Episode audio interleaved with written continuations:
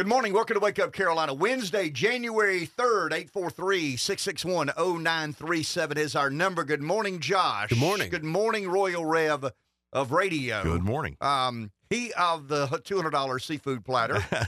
Tell that story again, Rev, okay. If you don't mind. I mean, we won't we won't call the, the place. I told my wife the story. She says, no way. That's why they drink a lot now. I mean, Wait, when Rev no. rolls, Rev, Rev drinks high-end no. bourbon. And um, sometimes that can um, manipulate no. the cost of going out to eat. But um, you funny. went down there prepared to pay a pretty expensive price to eat seafood yeah. along the South Carolina coast. There's a premium there sure. that you expect. Understood. Um, yeah, went to, uh, and like I say, I don't want to necessarily say where, but most places are kind of like this, you know, in that genre, I suppose. But yeah, right. It was New Year's Eve, made the trip down uh, to the coast to enjoy a seafood dinner, and it was now, now now keep in mind it was two platters. All right, there were two. It was me and my wife. Two platters. We had a cup of soup and a sweet tea to drink. No bourbon, no liquor, nothing like that. That was it. No salads, no appetizers other than the soup, anything like that. Okay. So the bill, after you added a, a reasonable tip, was one hundred sixty dollars. That's pretty crazy. Yeah, I mean, that real crazy. I'm thinking a hundred bucks yeah. on the high end. Yeah. I mean, I'm thinking a hundred bucks, and that would be a splurge. That that would be a splurge, no question about it. It's certainly not. Now, when you turn my age, you start splitting the entree. well, you, you start dividing the entree up, and maybe get a couple of appetizers or something. Well, and I had bargain the, shopping. Well, and I think there there were three scallops on my meal, and there mm. were three of the crab stuffed shrimp on her meal. So you know, really be kind of hard to split that. Now, I will say, it was excellent. The food was superb. I, I was thinking Tasted about what, what, what you told me yesterday. No, no complaints about I, I that. I get it. I mean, I understand it, except one hundred fifty bucks right. is quite the, um, I mean, for fried seafood along the South Carolina coast, that's a um, that's a pretty expensive, yep. expensive price. My dad bought a piece of property in a place in North Carolina called Soco Gap. Soco Gap is between Maggie Valley and Cherokee. And we built a house kind of overlooking the mountains. And it was a beautiful, beautiful, beautiful view.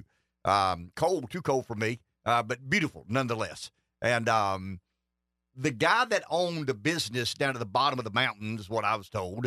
Um, I, I couldn't tell if we're at the bottom, the top, or middle of the mountain. But they told me we were at the bottom of the mountain. Um, so anyway, the guy that owned the business owned that property that my dad purchased and built a home. Um He would always tell me, and it was as if he'd never told me before, he'd always tell me when I'd go in to get, uh, you know, a six-pack of beer or a Diet Pepsi or whatever it is we're getting at a convenience store, he would always tell me, you know, I gave you, Daddy, that land. I said, what do you mean? You didn't give us that land. He said, no, I gave you the land. I sold you that view. And I think that's what the people down where, yeah. and I know where you were, yeah. and it's quite the view. Well, sure I mean, there's no doubt about that. Yep. So I think I think they gave you the seafood. Mm-hmm. I think they charged you one hundred fifty bucks for that view of the great Atlantic Ocean. Um, I will say this. Um, as a result of, uh, I was down there with a nor'easter hit. And normally you, you have a lot of warning about a hurricane, and you pay close attention, and you're monitoring, and you're, you're, you're fastening the hatches, and you're getting out of Dodge, and you're doing all these things. The nor'easter snuck up on us, so to speak. And I was down there, and I told you, I said, Rev, I've never been anything. I've never been on the coast with a storm of that severity or intensity, and I wanted out. I mean, I didn't yike it at all. So I began looking up and down the coast where I am at some of the sand dunes. And I'm telling you, I am sure of this. I'm not sure when, where, how, but I'm sure that at some point in time in the next fifty or sixty years, the good Lord in heaven is going to reclaim some of the property that what I'll call real estate cowboys have decided to build on and develop. I'm convinced of that. Is the ocean rising? Yes. Is it man-made climate change driving the oceans rising? I don't have a clue. I, I, I couldn't begin to tell you how to, how to start a conversation regarding that. But I'm convinced, and I've talked to some old-timers down there. Now, when I say old-timers, remember, the Earth is multiple billions of years old. So an old-timer being seventy-five or eighty who has seen a lot of summers and, and springs come and go, you know, at the at the coast, um, he, you know, to to a to a man or woman, they all agree that the ocean's rising. I mean, I remember when it was this, and now it's this, and I remember when that never happened, and now it does. Now, now once again, they're highly skeptical. You ready? They're highly skeptical of man-made climate change. They don't believe that man is in control of that. They believe it's a God in heaven and the cyclical nature of our climate, um, not the weather, but our cyclical nature of the ocean rising, of the ocean falling. Um, is it a million years of rising? I don't know. Is it a million years of rising followed by a million years of falling? I don't know.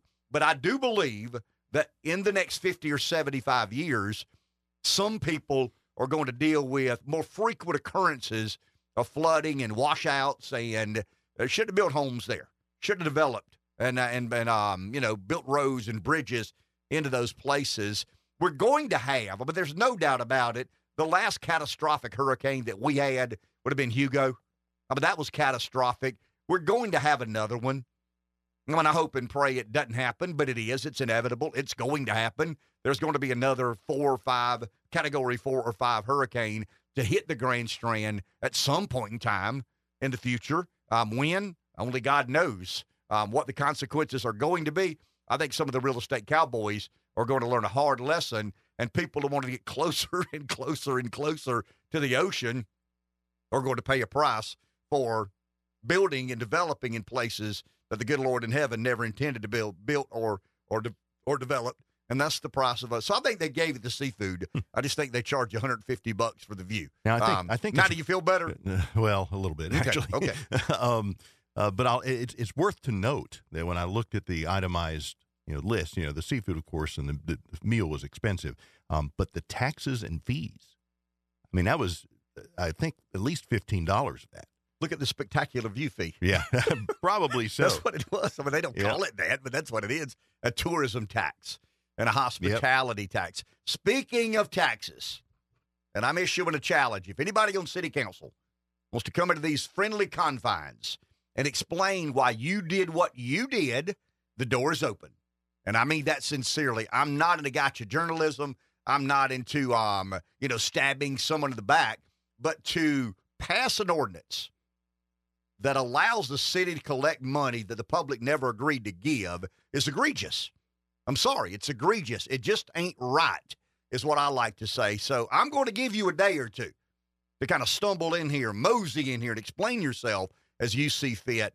But the program should have been an opt-in. They've got a roundup, Josh. They've got a roundup. You, you know, this. you know when you go to the grocery store and they say you want to round up and give to the March of Dimes, or or round up and give to the to the Children's Hospital, and you say yes or no. Um, I mean, I've always felt that charity should be voluntary. I, I get you got to deal with the grocery store. I'd rather charities not roll that way. I mean, don't put me on the spot, man. Groceries are expensive enough anyway. Don't make me say no to sixty-seven cents for uh, you know children who need attention. I mean, there, there's no doubt about it. Let me volunteer to do that. Well, the city of Florence, in its infinite wisdom, um, decided to put an opt-in program in place, Josh. In other words, when you go to the store, excuse me, when you pay your water bill. It's an opt-out program. Uh, well, uh, stick with you me go, for a second. Okay, I'm, right. I'm, I'm being misleading on oh, purpose. Oh, oh, I got you. Okay. Um, see, you already. Sorry. Well, I mean, did you so I mean, because yeah. I wanted you just at the end, you know. Right. We're the Smothers Brothers, man. I, I got you. Know, you. One, one I was with you. One passed away, eighty-six years old, while yeah, we were off the, uh, off the air. No. But, Josh, Rev's right. I mean, they have a opt-out program.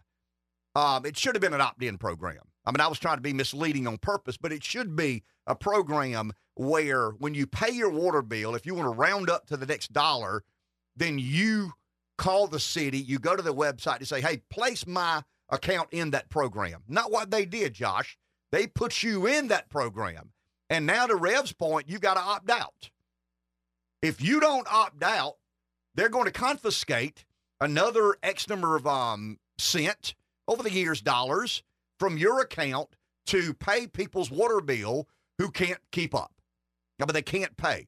They don't explain to me or anybody else who decides who legitimately can't keep up or not.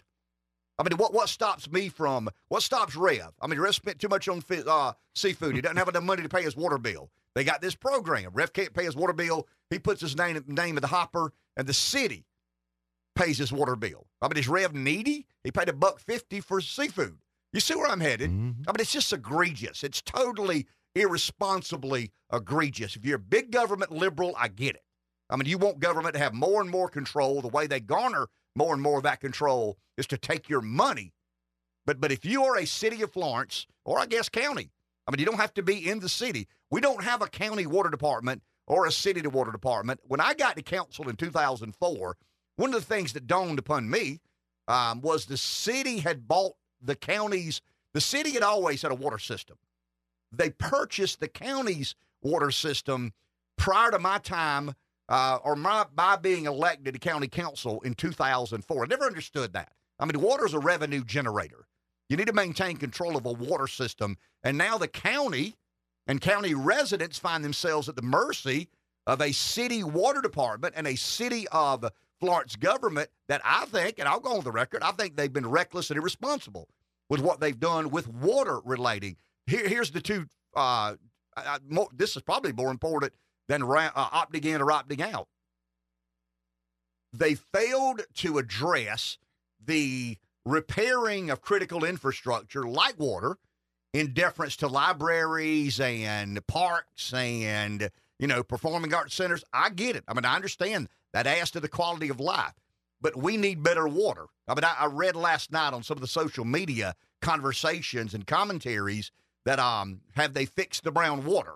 Um, I'll give an example, talking about going to the beach. My wife carry, carry, carries her few delicate items to, to Georgetown County to wash. I mean, she doesn't wash some of the, some of the, um, I don't know, we, she doesn't have a lot of high-end clothes, but she's got a couple that are a bit dainty, um, and she likes to carry those to the, to the beach to wash because the water is so much better um, down there. So instead of worrying about opting in and opting out, let's repair the water system. Let's invest funds to repair the water system. Let's give the citizens of Florence a better quality water. And I'm not here to throw anybody under the bus, but I'm not shying away from That from this conversation. I've been real careful about respecting them and what they were going to do to address some of the issues regarding water, but they chose to, once again, implement an opt-out plan.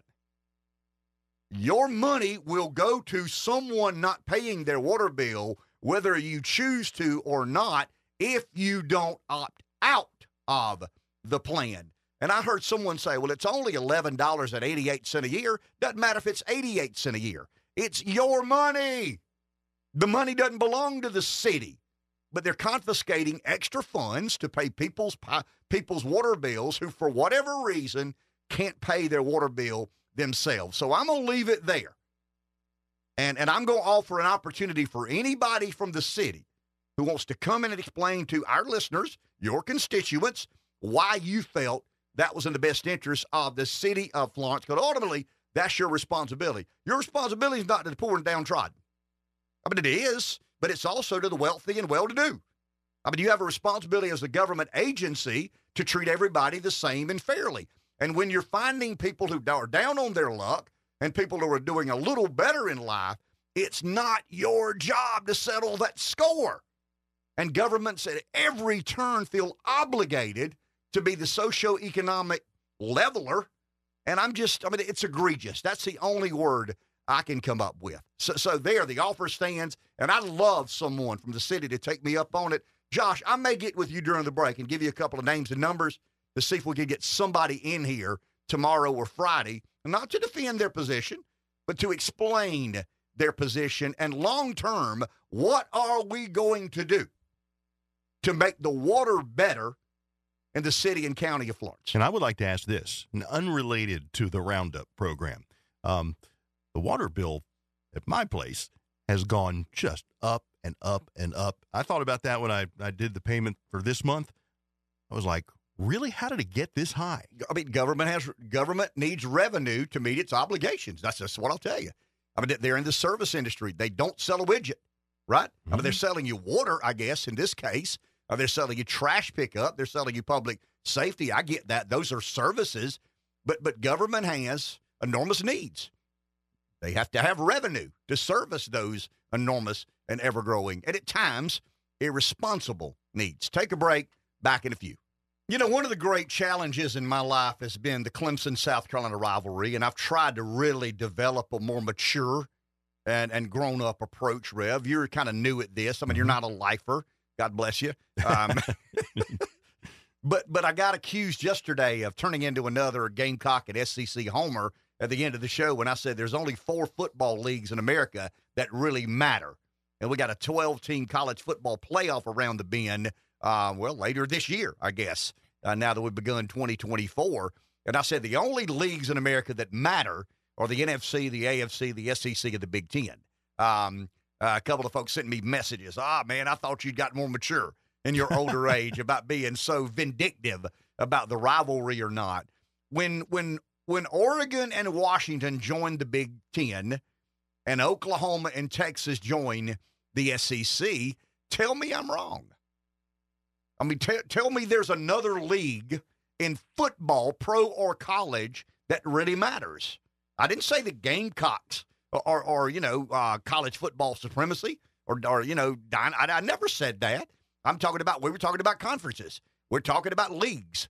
Um, the N F L rules. I mean, there's no doubt about it. The N F L rules supreme. College football is an afterthought in the majority of the major television markets, Rev, and I know this to be the case. We get frustrated with E S P N radio and their lack of coverage on things we're interested in. It's all about the N F L. I got up yesterday morning, turned to E S P N radio down to the beach, um, the day after the college football playoff. You know what they're talking about? The Buffalo Bill-Miami Dolphin game, and the Dallas Cowboys could win the – I mean, it's it's all about the National Football League. The major media markets are laser-focused on the N F L. So I do stand by that comment that the only relevant football leagues in America, conferences, are the N F C, the National Football Conference, the A F C, the American Football Conference, the Southeastern Conference, and the Big Ten. Everybody else is a bit irrelevant. It doesn't mean that Clemson or Florida State matter. Of course they do.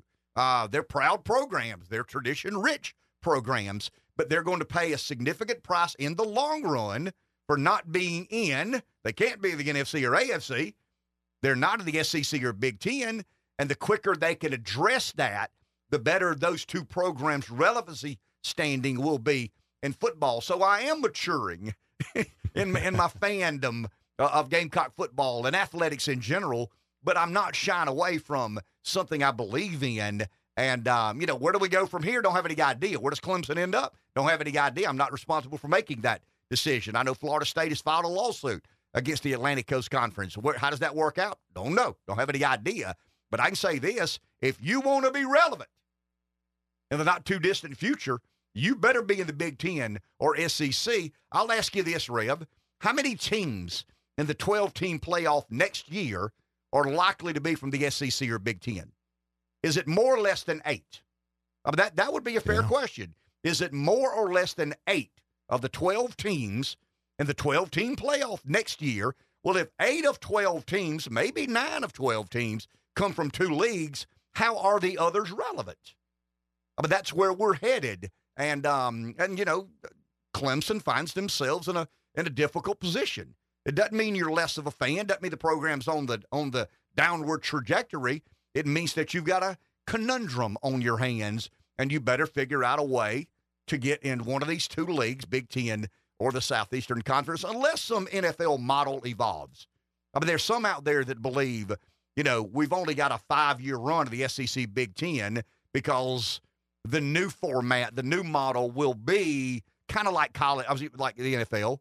You'll have an N F C Central and an N F C West and an N F C East and an A F C Central and East. We we may end up there. I don't have any idea. Um, it's it's quite a, a situation. The game that I grew up loving uh, finds itself in. And I'll say this definitively.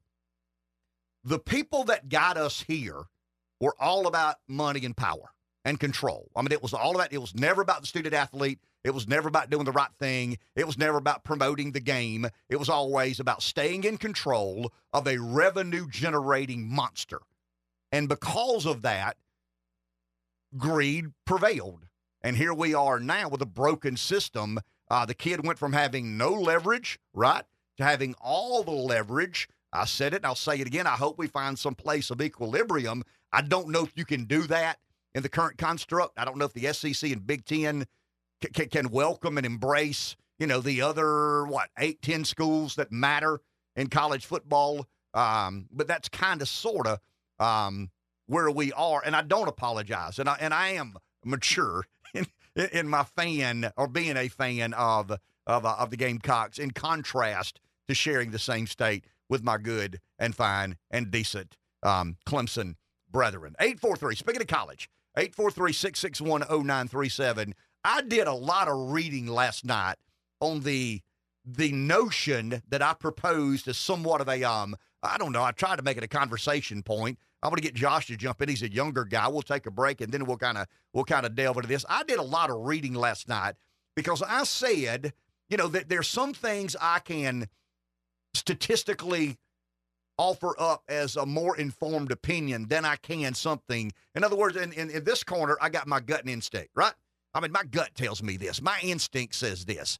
Uh, in the other corner, I've got statistics and analysis and the facts. Um, the Ivy League graduates about four one-hundredths of one percent of our population every year. I mean, that's how many people in America. It's less than one-tenth of one percent. I mean, that's how many people in America have Ivy League degrees.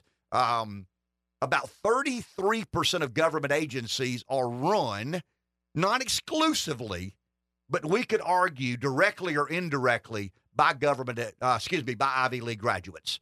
The State Department's about forty-six percent. Um, the D O J's about thirty-nine percent. The F B I's about thirty-one percent. The C I A's about twenty-nine percent. But if you kind of round it off, it's about a third. I mean, a third of, and I'm saying elite universities. I think they're twenty. I think I counted last night. It might be eighteen. I think they're eighteen. You got Ivy League, and then you've got about eight or ten others that make up these twenty elite universities. UCal Berkeley would be an elite university. George Washington would be an elite university. Georgetown would be an elite university. The University of Chicago Law would be elite, so to speak, but it's not an Ivy League school. But there's about twenty schools in America. I don't know what percentage of the population graduates from those twenty universities, but the Ivy League is less than one-tenth of one percent, and they control directly and indirectly about thirty percent of our government and our media. The media is actually a little higher. It surprised me. I would have thought the government was a little bit higher than the media, um, and you can Google um, how did Ivy Leaguers get in charge of the media, and there's one hundred articles out there that walk you through, uh, and you can just put, how, how, you know, how is the Ivy League represented in the State Department and, and the Justice Department and the executive branch? I think right now, um, I think the Biden administration has seven department heads who are Ivy League graduates. Um, you've got one who's got the double dose of undergraduate UCal Berkeley, law school at Harvard. Mm. Mm. Isn't that the person you won't run to the country, Josh? Somebody who got their undergrad degree from UCal Berkeley, West Coast liberalism, Woodstock, and then you kind of combine that with the um, the organized aristocracy of the Ivy League. I mean, certainly, Josh. Maybe I mean, twenty years ago. Well, I mean, don't, okay, but hold on to that, because that's where I want to go, because I think there's some data out there. You remember the analogy I've used, and I know we got to take a break. Remember the analogy I've used that the The great-great-great-grandfather graduated from Harvard and started a business and was the best and brightest and was persistent and stayed after it and dedicated. And all of a sudden, the great-great-great-grandson runs the Corvette in the pool at the Ritz-Carlton. And you wonder, how did this happen? How? Well, I mean, it, it's, it's natural. I mean, it, it would be human nature personified. Let's take a break. We'll be back in just a few moments. eight four three, six six one, zero nine three seven. I've got a stack here of stories that we'll get to at some point in time, but I've got a theory, and I try to think through some of these theories. And, you know, once again, in one corner, you've got your instinct and what your gut tells you. Um, but but that, in my world, that's not good enough at times. I mean, at times it is. My gut says do this. My instinct says do that. Um, but some of these monumental decisions, you, you go to the bank, and the bank says, hey, man, I get your gut and instinct. I understand that, you, you, and, and you've been right more than wrong. But but I need some data. I need some statistics. I'll give you an example. When I built the convenience store in Pamplico, I mean, I just threw the door open at Chase Howard's office and said, I want to be branded. Oh, do you? Okay. Well, my gut tells me this thing will work. Well, I mean, I trust you, but B P won't. I can assure you of that. I mean, they want car counts and median income and households and, you know, traffic during the summer. They're going to want a lot of analytics and data. So instinctively, I believe that the Ivy League has, well, let's say elite universities. Elite universities have an overweighted impact on our government and media, and it's not good. I would have no problem, Josh, if the government had kind of an overweightedness and the media had an overweightedness if I believe the elite universities were inhabited by the best and brightest and most capable young men and women. I don't buy that now. The majority is legacy and diversity. I mean, do you want to know how you get in an elite university today? You're diverse and, and have some sort of legacy issues. Did your grandfather, did your great-grandfather, did they make a contribution to the endowment? Is there a building named after? Do you look this way? Do you sound that way? Do you believe that transgenderism is not a dysphoria, but rather is something that kids have to deal with and, and adjust to and acclimate? How many, how many sexes are there, Josh? I mean, you can't be an anti-intellectual, you know, neo Neanderthal and say two, right? I mean, if you say how many, th- this would be an interesting academic exercise, Rev. What if Harvard on their application asked a question, how many sexes do you think there are? And good old boys said two. Damn. Um, well, I mean, just tear that application up. Right. The Don't trash. Even consider. I mean, that's anti-intellectual, right, Josh? Of course. I mean, that, that's anti-intellectualism personified. So, so here's what I have found out. And this is random data. I mean, I don't know if there's a correlation here to, to the government being in the situation it finds itself in or not. But I just found these kind of interesting. Um, once again, the elite universities, well, let me back up. The Ivy League makes up less than one-tenth of one percent of the world's pop of America's population, but they control about somewhere in the neighborhood of a third of the government agencies directly and indirectly and and the media. That would be okay. I mean, that, that would be the ruling class, right? I mean, wouldn't that be the ruling class personified, Josh, when Tucker Carlson or Dan Bongino or the late Rush Limbaugh would talk about the ruling class, the American aristocracy? I mean, isn't that kind of sort of who he's talking about? Yeah. Okay. And if they're capable, we're all good. I mean, right? If they're I the agree. best and brightest, now we're, we're, we're probably going to get a good media. We're probably going to get good education. We're probably going to have highly qualified people running the State Department, not not someone who is running the State Department because Hillary Clinton read poetry at his wedding. I mean, that's Jake Sullivan. I mean, Sullivan's an Ivy Leaguer, right? Right. But, but Sullivan's got his prominence and position because he's the smartest guy in the room, or he gained some political favor with the Clintons to the point that Hillary Clinton read poetry at his, at his wedding. So, so so the point I'm trying to make, I don't think we actually understand how impacted our nation is by this one-tenth of one percent of our population. And I think it's interesting when you begin looking under the hood of who's running the State Department, who's running D O J, who's running the American media. I mean, it's all the same person. I mean, it's not one guy running from office to office or one lady running from agency to agency, but they're all about the same person. And I believe, Josh, that's why we find ourselves not competently governed. And they've done a good job of creating the narrative of, well, you know how those college dropouts are, those guys that end up hosting radio shows. I mean, they're, um, they're anti-intellectual. The, the pride of their ignorance is, is on full display when they say, well, the country shouldn't be run by Ivy Leaguers. So who should, Rosh and Rev and all our listeners, who do we trust most to run America? I mean, that's kind of the um the theoretical question of today. We have found the hard way that the the elites or the graduates from these elite universities who normally have pedigree, I mean, they normally are there uh, because the father or mother or grandfather or grandmother went there. But the criteria now is not to be the best and brightest, but rather the most diverse and have some sort of legacy. That's who's running America. It's not Joe Biden. It was not Donald Trump. Remember the American moment we discussed several weeks back? The funding that Peter Thiel gave some of these young guns who believe in America First as a sustaining political philosophy. And the thing that Trump failed to understand was, you know, new sheriff in town doesn't mean all the deputies stop doing what they've always done. And now they're trying to train about twenty-five hundred staffers to be ready to go to Washington and kind of drive home an America First agenda. I mean, do, do you believe the majority of those are from Ivy League institutions? That that would be interesting to me. You know, of the twenty-five hundred that the America Moment are training and positioning and getting ready to go to Washington in the event Trump wins, where do they come from? What what do they believe in? Let's go to the phone. Someone's there. Larry in the P D. Good morning. Good morning, guys.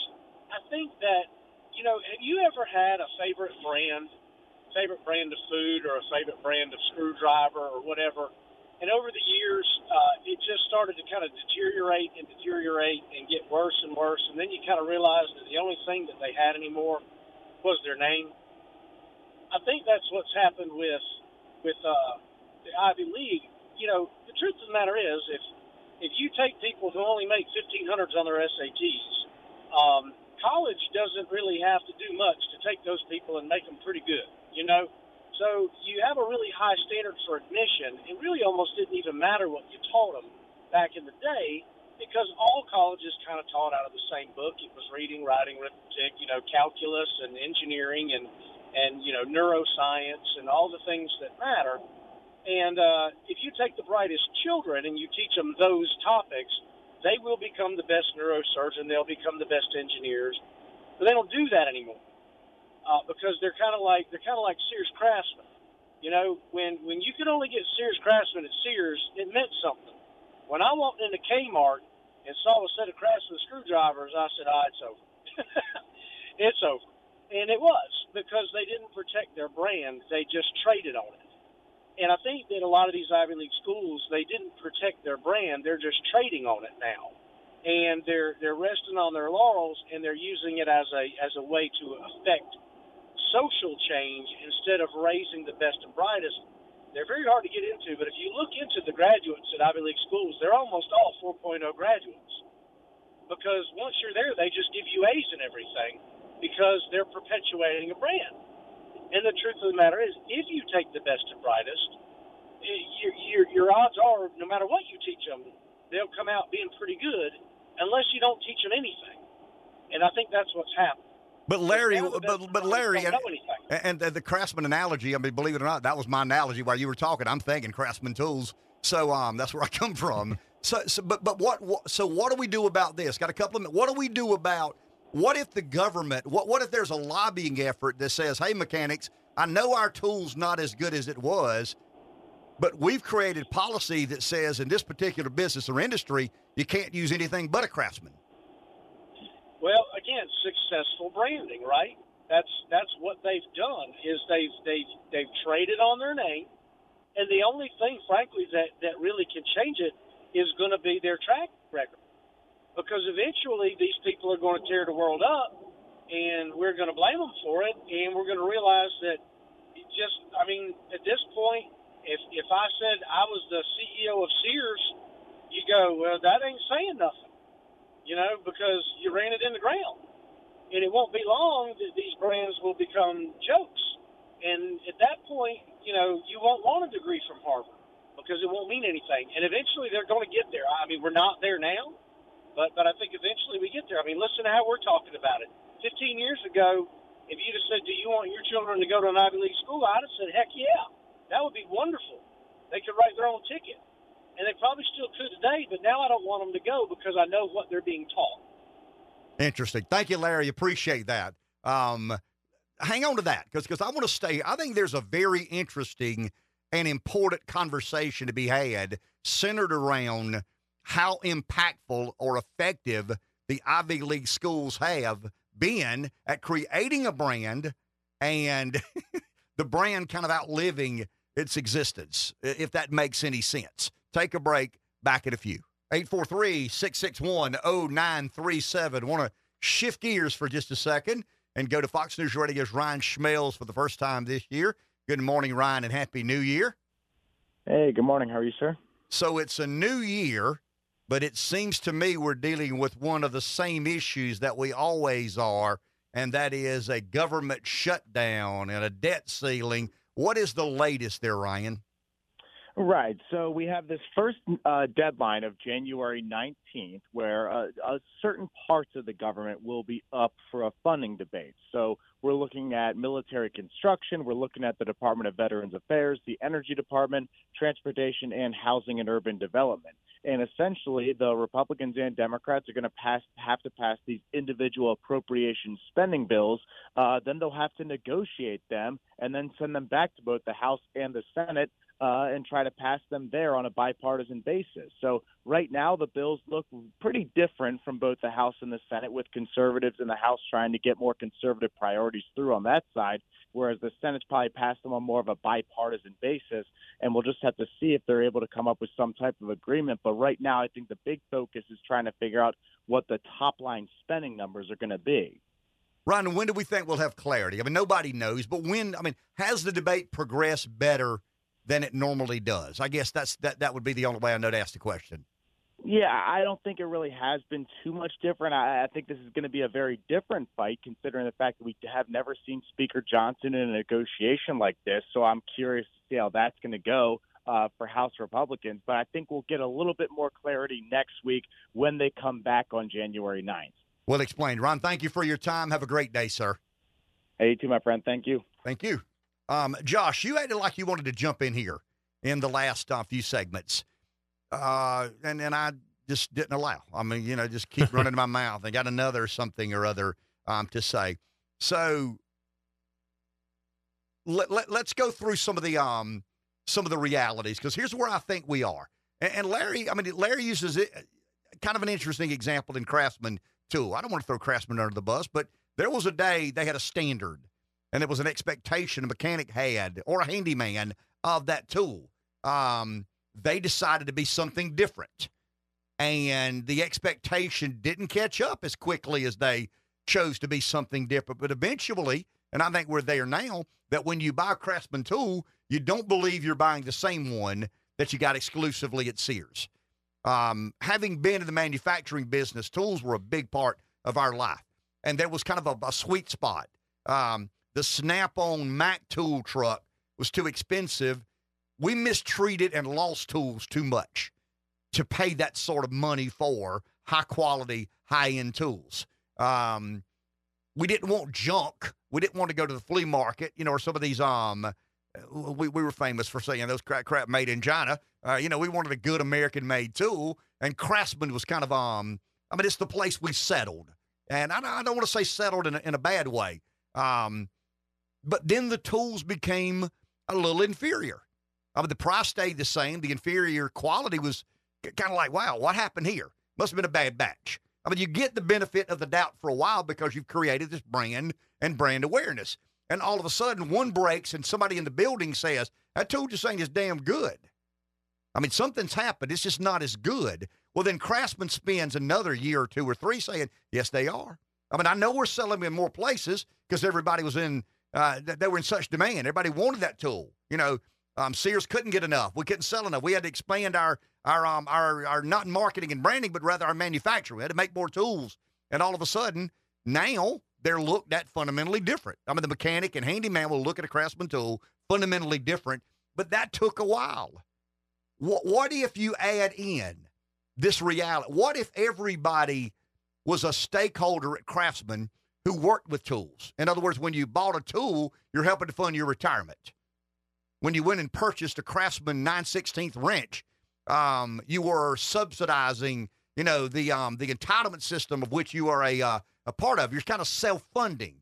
Um, you're greasing the skid that you enjoy the benefit of somewhere down the road. That's where I think the Ivy League has gotten. Well, I think that's where elite universities have gotten. And I think we include George Washington and Georgetown and U Cal Berkeley and a couple of others. Um, included in that twenty-school elite university um, category. I went back and looked um, yesterday. I told Rev, Rev during the break said, what about these endowments? The Ivy League alone, forget U Cal Berkeley and George Washington and, and Georgetown, the Ivy League universities alone have about one hundred fifty billion dollars, with a B, one hundred fifty billion dollars in endowment. I mean, they're avoiding about ten billion dollars in taxes a year.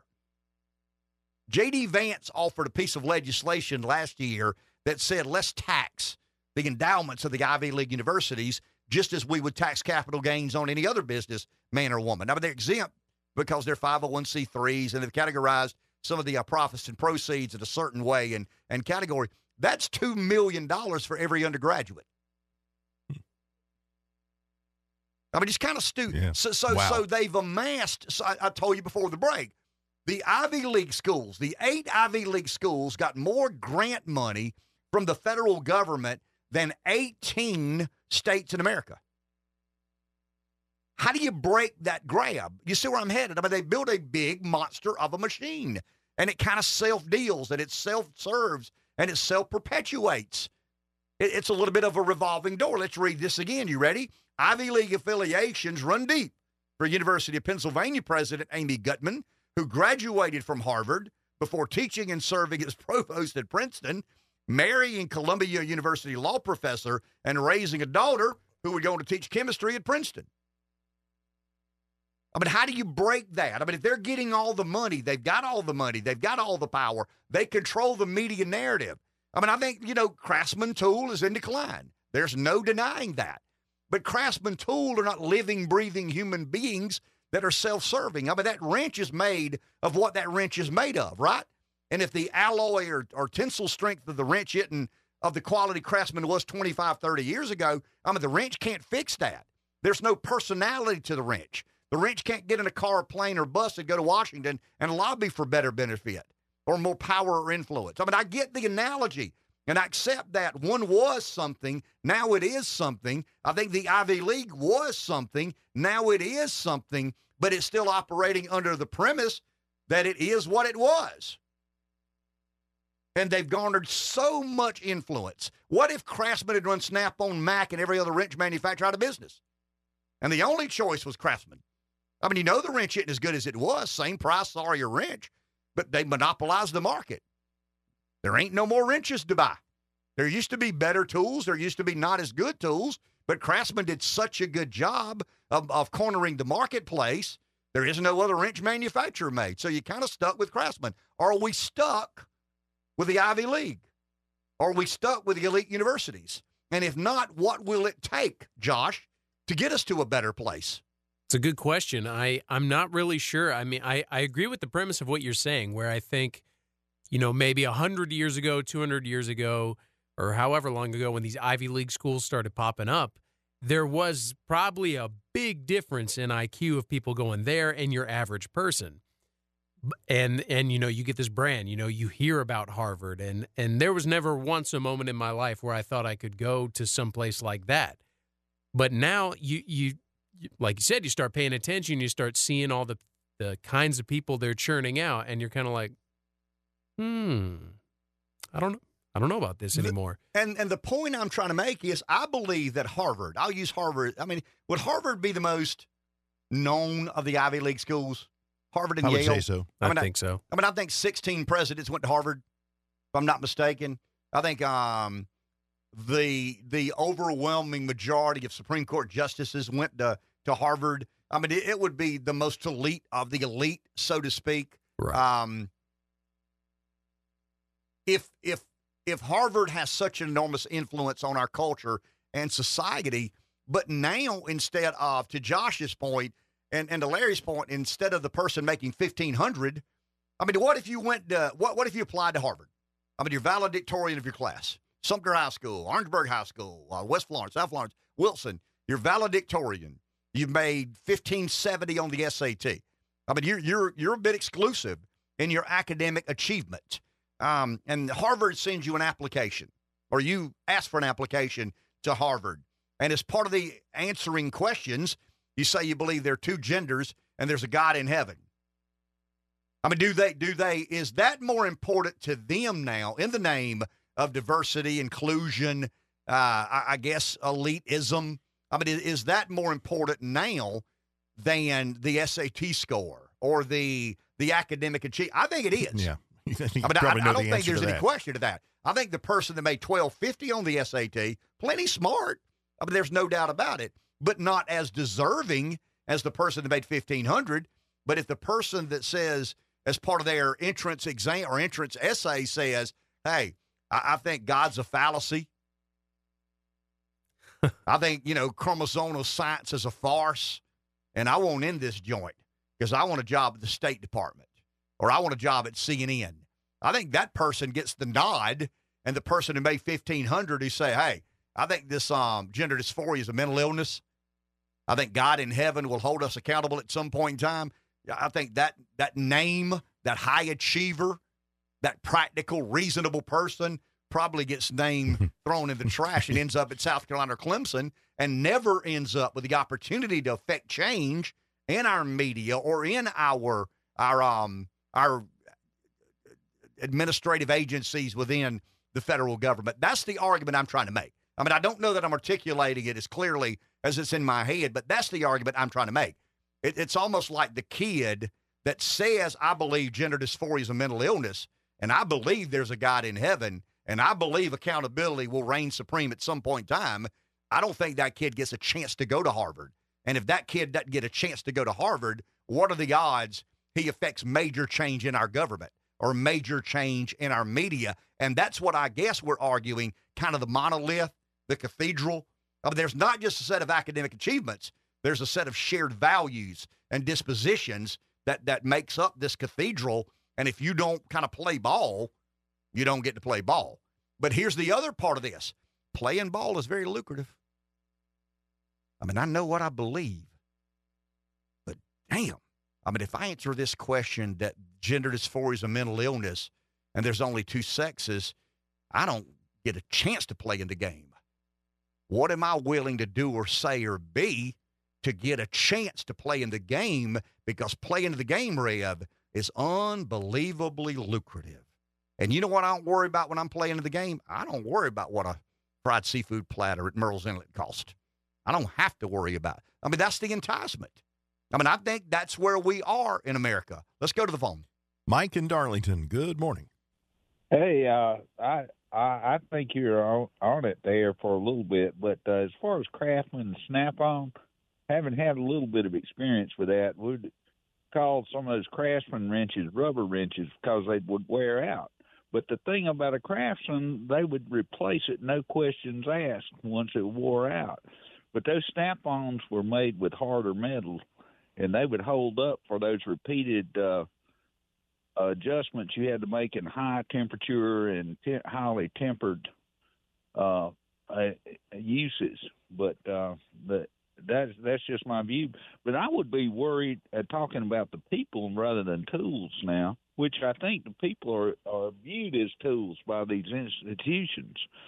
The uh, the person that goes in there, what is going to happen to them after they're subjected to this uh, environment for two, three, four years without any uh, support or backup? Uh, how's it going to change their view? What kind of ideas are they going to get? Because I think uh, it's pretty well established that you can uh, you can uh, pretty much brainwash people, if uh, at, uh, especially young people at a certain age.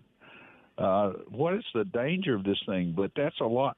But on the other hand, if you wanted to do away with this, uh, I guess, uh, cathedral of uh, higher learning, you could uh, you you could save a lot of money.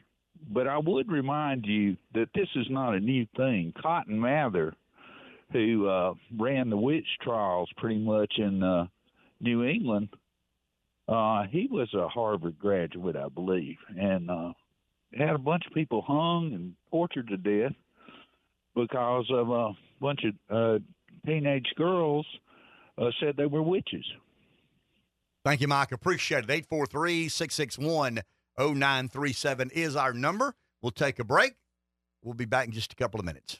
eight four three, six six one, zero nine three seven is our number. Someone's on the phone. Let's go there. Anthony in North Carolina, good morning. Hey, morning, fellas.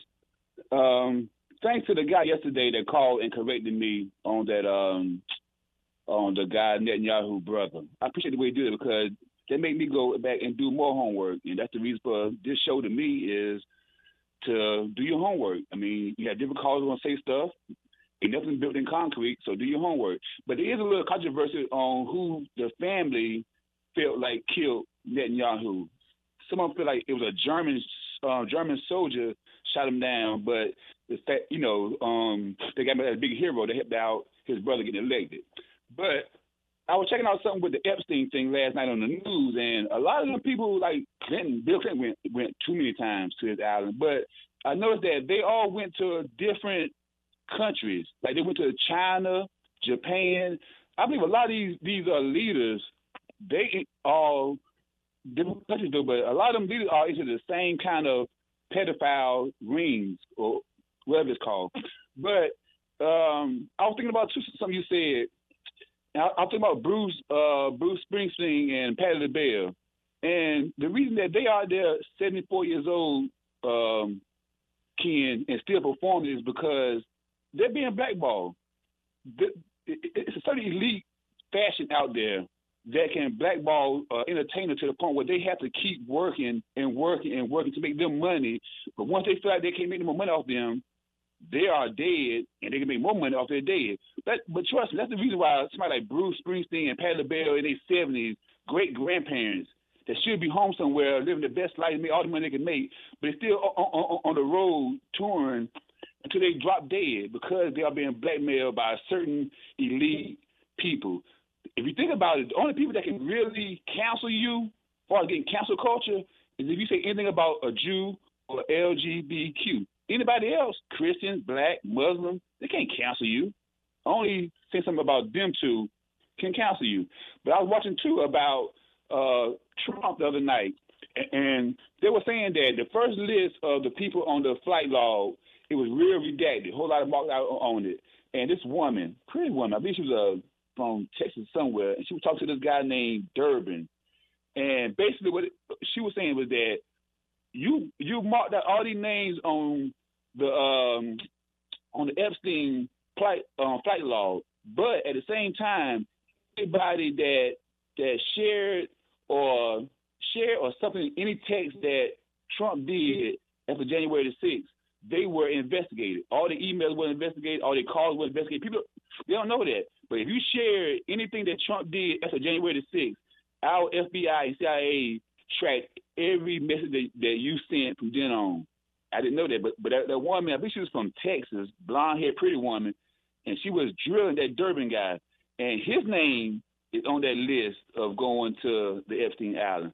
But um that's all I want to say is that people like Bruce Springsteen out there, seventy, eighty years old, still um, perform. He ain't performing because he like the music or he, he, he like the money. He's being blackballed by a certain elite kind of people, and, and they do it to all all the the, the uh, talented people, all the entertainers. They do it because they don't have talent.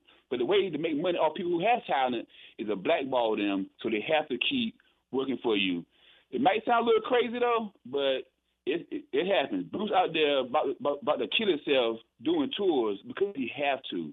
It's Thank you, Anthony. Appreciate that. eight four three, six six one, zero nine three seven is our number. Um, I did see where, I mean, I've not seen, I mean, I would expect we'll see Trump's name in some of the Epstein storyline, but I did see yesterday that um, Bill Clinton was I D'd as John Doe thirty-six. I mean, I don't have any idea why that's the case, but John Doe thirty-six about one hundred seventy times in some of the um, some of the Epstein files that is part of this this lawsuit that some young girl uh, is filing, saying that she was made uh, kind of serve Prince Andrew and some other dignitaries and uh, I guess some rich and famous, important um, people who felt that. I mean, th- there's a little bit of that elitist in some of this um. in some of this story. I guess the better question, it's not how many flights went to Epstein Island with Bill Clinton on. The easier question would be how many flights went to Epstein Island that Bill Clinton wasn't on. I mean, that seems to be a um, an easier answer. He and Bill Gates kind of hanging out, doing their thing on Epstein Island. I'll just say this, and, and I'll steadfastly defend this until the day I take my last breath.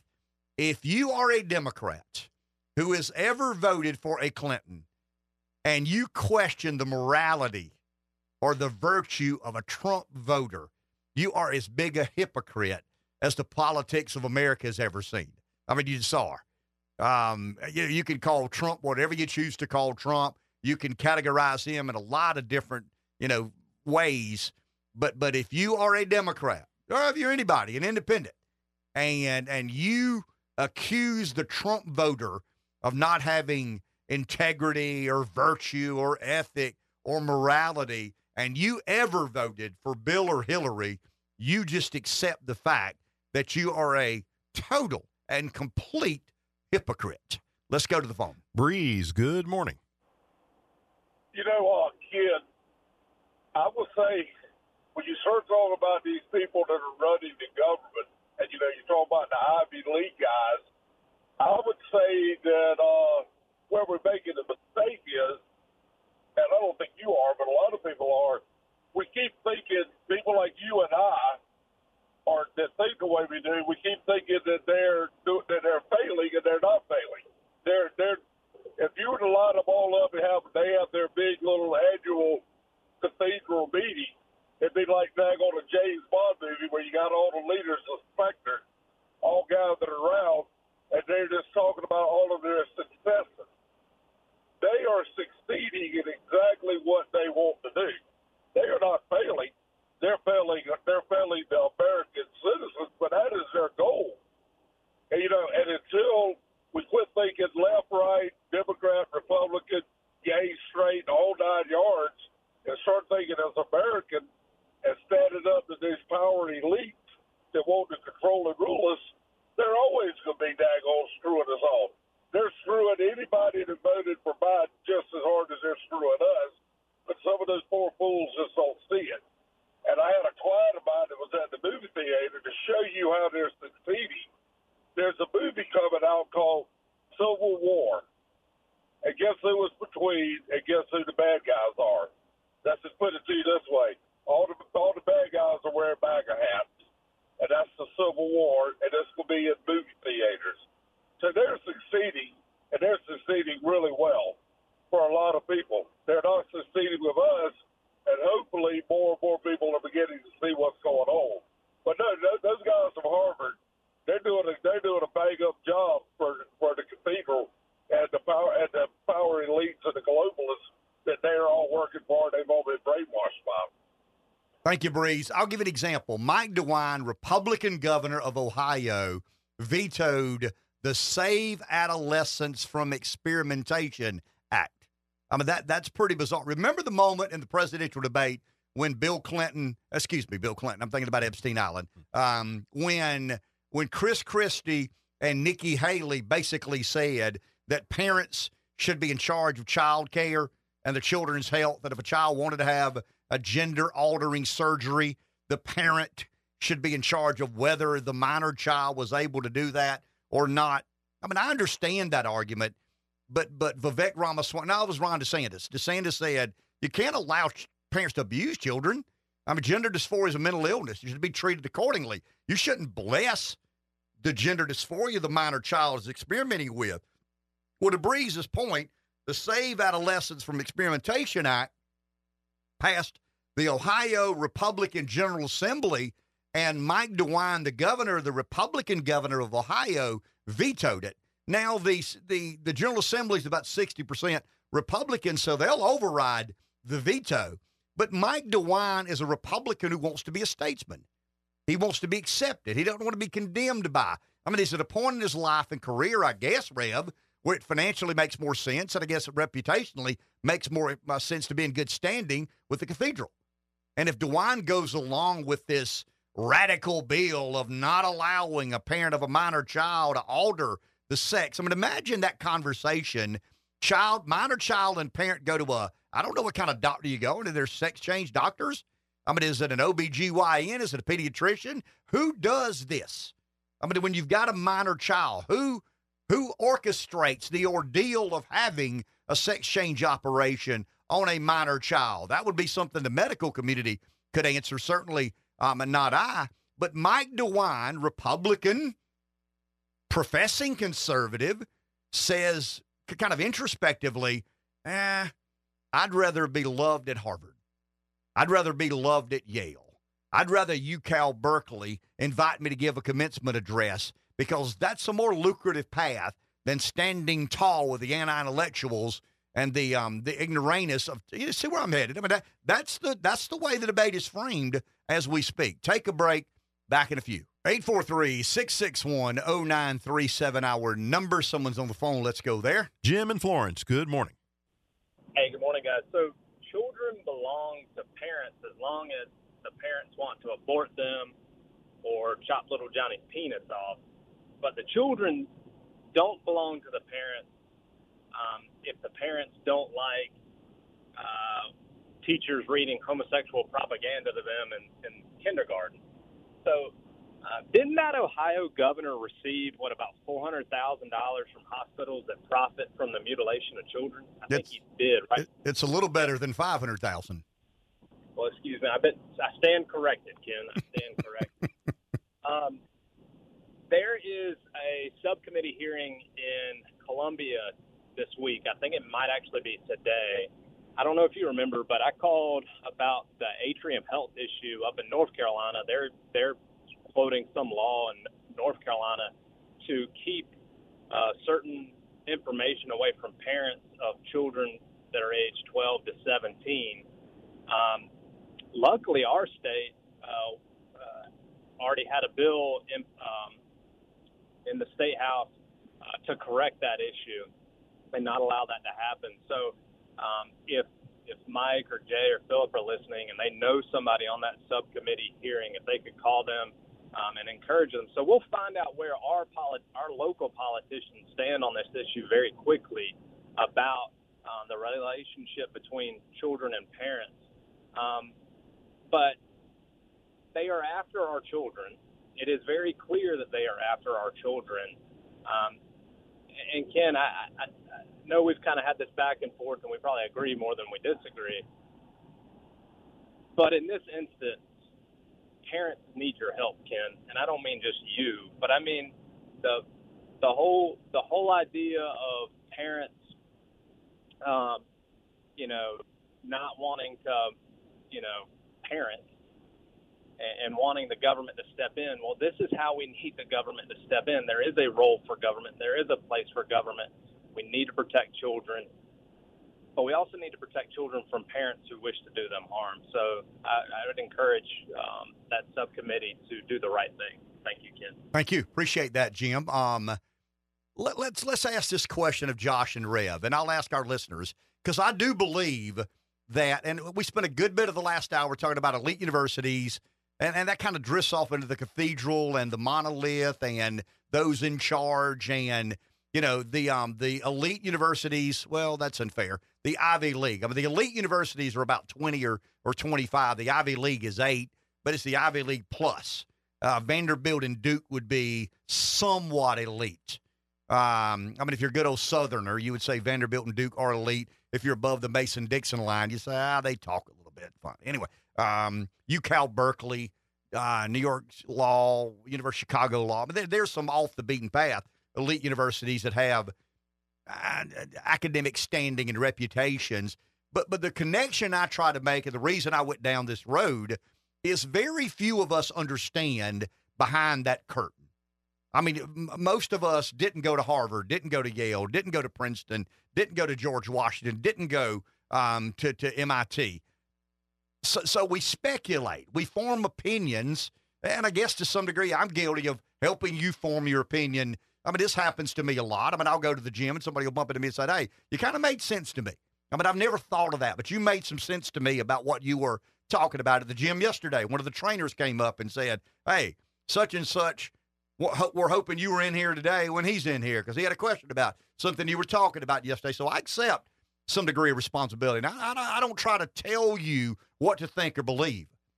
Please understand, I mean, that's the first uh, shot across the bow in twenty twenty-four of that sort. I mean, I don't, I'm not here to force you to believe anything. I'm not here to, to, to make you think a certain way. That's not what my job is. I've never, ever thought that it was my job to, to convince Dave Baker that my way's the right way, the only way. Josh, my way's the right way. No, I have a view of the world. I have a, a perception of things. Uh, when I have I mean, we talked about gut and instinct in one corner, analytics and data in another corner. When my gut and instinct overwhelm me to a point of, hey, I know I'm right here. I mean, I, I can't I can't solidify it with data, but I know I'm right here. I go looking for data. So, so when I began, uh, you know, the week all thinking about, okay, why are we in such a bad place? Because America's in a bad place. Forget the eggheads with economic indicators. America's in decline.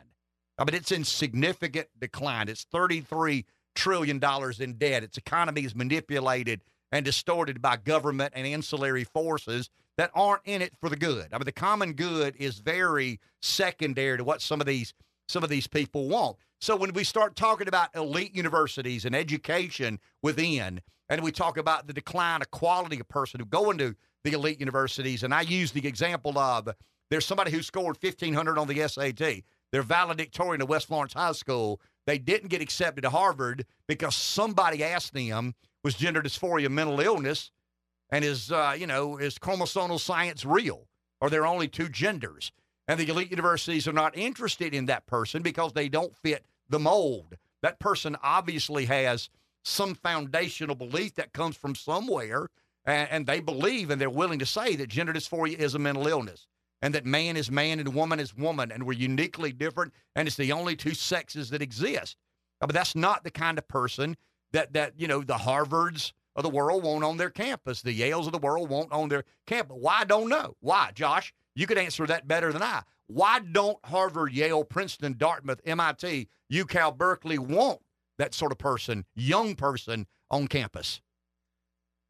Um, I do think because they have set this liberal standard, which is, you know, it's it's not only that. Is it liberal or godless? Both. I think it, that's but, kind but of. But you would agree. I oxymoron. think you would agree that liberal is not necessarily godless. I mean, liberal politics can be based on a philosophical, ideological bent in big government, and it it's not mutually exclusive of a belief in God. You can be a liberal and have a profound belief in a creator. Your interpretation of the word is that we are our brother's keeper. I can't do it all myself, so let's let government do some of that. I mean, I think there's a, a way to be both. So, so when somebody says those godless liberals, I think there are liberals who aren't godless. You, you see where I'm headed? I don't think necessarily liberalism is a reflection of godlessness. Yeah, yeah, I get what you're saying. I do actually... Um... I, I would have completely agreed with you a few years ago, but in essence, um, I don't. I do think that, you know, if you define, like, you know, you you can have a liberal who believes in a creator, whether that's Allah or whoever, but if you're a Christian, I do think that you will uh, be conservative and, and, and in the truest sense, because I do think that we are transformed See, by you. Christ. Yeah, well... I mean, respectfully, I just, sure. I just disagree with maybe, you. Maybe on, like, economic issues, but I do think on these social issues like homosexuality, transgenderism, I think if you have a liberal stance on those and you call yourself a Christian, that's all you're doing is just calling yourself one rather than being one. Let's take a break. We'll be back in just a few moments. eight four three, six six one, zero nine three seven, our number. Someone's on the phone. Let's go there. Joe in Florence. Good morning. Good morning, guys, and, and Happy New Year. Um, one of the most disappointing examples of hypocrisy that I've experienced was when Bruce Springsteen said that if Donald Trump were elected, he was going to leave the country. Um, I, I I think that's very hard for me to comprehend because Bruce Springsteen has always purported to be for the working man, and, and he certainly doesn't have one of those elite Ivy League educational backgrounds. I mean, he's blue collar, uh, kind of like the way I grew up, and, and that's why I, I guess I started identifying with his music. But I remember one thing back in the early eighties, um, there was one music critic who felt that Bruce Springsteen's whole act was a big put on. He felt that this whole blue collar, working man, hero kind of thing was just nothing more than a marketing positioning that hadn't been fulfilled by anyone since Bob Dylan. And so I'm beginning to think that maybe that this person was, at the time I was incredibly offended and defensive of Bruce because I thought he was speaking to me personally, but I'm beginning to think there may be a little bit of truth to what he's saying, because uh, it sounds like Bruce Springsteen's audience of working people are in many ways the same audience as Bruce's. And I just uh, I don't know that, that maybe Bruce is just sold out to the elites. I don't know. But anyways, just thinking about that when you're talking about hypocritical uh, kind of behavior. Thanks, guys. Thank you, Joe. Appreciate a great year with y'all. Thank you. Appreciate you listening and appreciate you your calling. So what are you going to say about that? What, what do you say about that? He's right. I mean, I think Springsteen has admitted in some of these later uh, shows he's done, and he's been, you know, introspective and reflective and everything. He he kind of basically admitted that that it was it was all kind of an act. So is that him coming clean under his terms? I think so. I mean, if you watch Springsteen on Broadway, he says you are looking at a man who has become wildly, his words, not mine, wildly and insanely successful, writing and singing about things he knows nothing about. I made it all up. Reb believes that's his way of, under once again, not being forced into answer to question, because I saw Bruce being interviewed by the B B C during the Trump years, and the B B C reporter said, Bruce, everything you've ever sung about is relatable to the Trump voter. And Bruce squirmed. Yeah, that he didn't like that. You're right. You're right. I mean, yeah. In other words, Bruce, well, how many of your fans voted for Trump? Nearly all of them is probably the answer, and the, the majority. I mean, outside of that, you know, um, the um, the the cool thing to do is be a Springsteen fan on Wall Street. I mean, I get that, but, but Bruce doesn't sing anthems about Wall Street bankers. I mean, he attacks Wall Street bankers and financiers and capitalism and whatnot. Um, I mean, I, I think Rev will give me this. Some of the talent's not exclusive of hypocrisy. I mean, if Bruce is hypocritical, he's not the first uber-talented guy to be that. Um, Reb believes that all of these people at some point in their existence begin to deal with mortality and legacy, mm-hmm. and, and maybe Bruce began thinking, hey, I've been kind of a con man. I mean, the majority of my fans who don't do the deep dive believe that I worked in a factory, you know, and, and, I, and I've lived a blue-collar existence. Now, Bruce, Bruce during the um, the Springsteen on Broadway says that the majority of my songs are about my dad. You know, my dad did work in a factory. My dad did struggle with uh, with money and finance, and my mom had to help us along the way. So, you know, some of that, you know, um, the struggle of the American family. He, he watched his father deal with that very personally and struggle with uh, with dealing with it. But, but I, you know, I, I don't know the answer to that. I mean, I, I do believe that um that Bruce has been marketed a certain way. Now, now Reb believes this, and I'll agree. You don't market Springsteen now unless he says okay. I mean, in the early days, I would imagine if if the if the first manager of the Beatles said don't get a haircut, they don't get a haircut. But but ten years later, if somebody said, hey, don't cut your hair, screw you, we'll cut our hair when we want to. So if Bruce is being marketed something other than what he really is, that's him. Take a break, back in a few. Damn it, Joe. Right.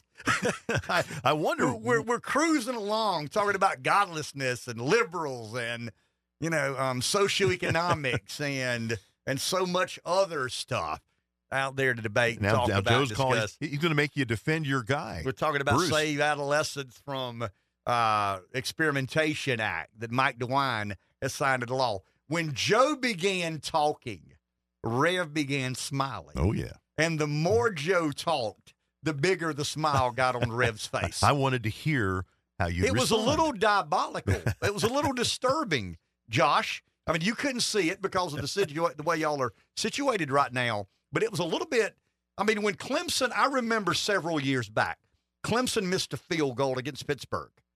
Or Pittsburgh may have made a field goal. Clemson fans would know better than I. I think they may have missed a field goal to um to lose a game. This back when they were kicking everybody's butt.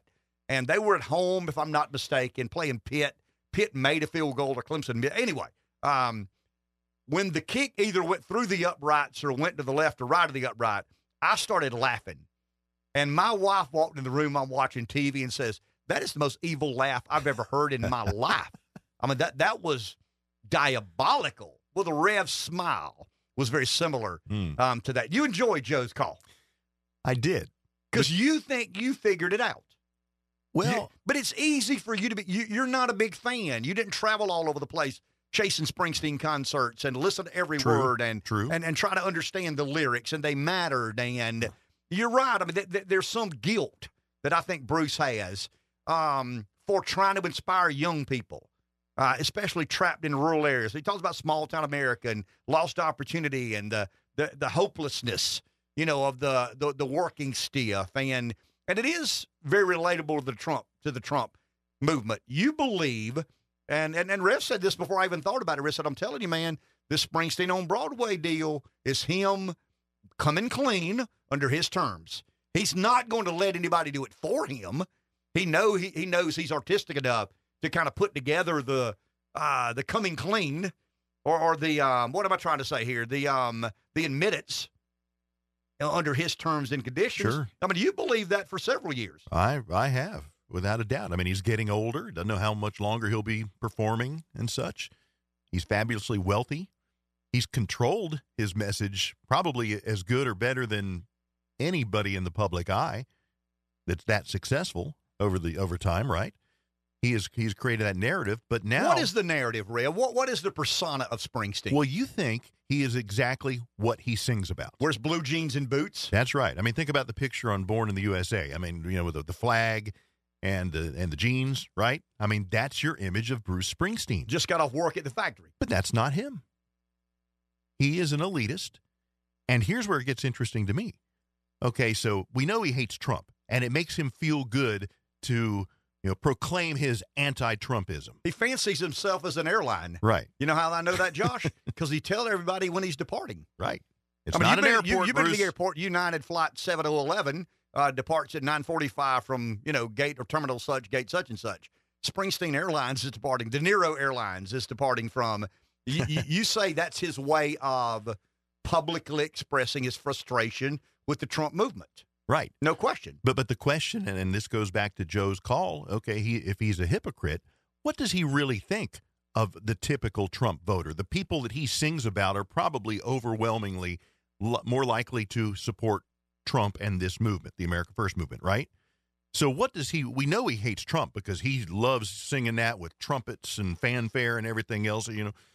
So what does he really think, honestly, of those people, of us? Does he d- have disdain for us too? Even That's though, so interesting. Even though you have spent how much money going to concerts to see him and people that have bought his music over the years and and and love him as an artist, I mean, what does he really think? Because he sang about those people, and he offered those people artistically some degree of hope.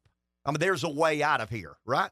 Um, I told Rev during the break, I mean, I listened to a lot of Springsteen during the break because I meditated and gathered myself and rested, you know, my mind. I got away from politics for a while.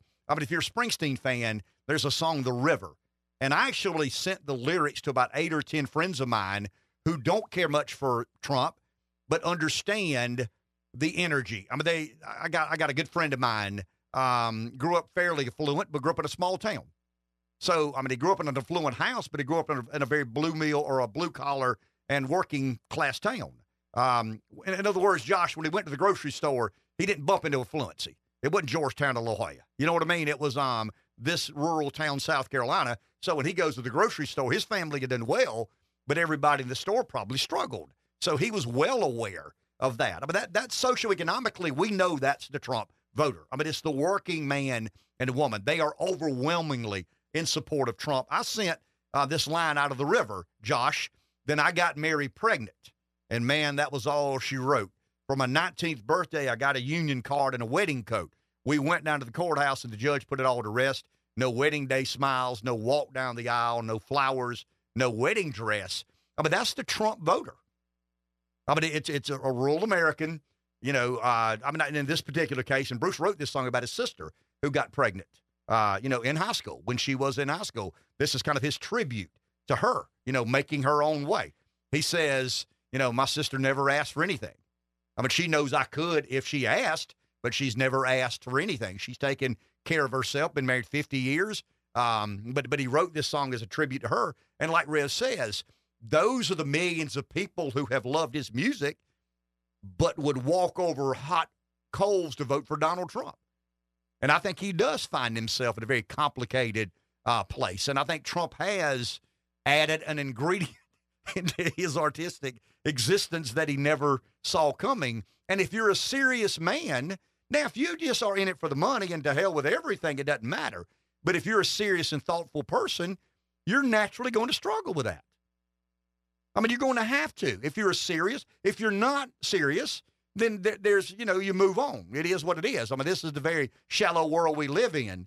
But if you accept thinking about it, you've got to resolve that. And that's why I'm curious as to what he really thinks.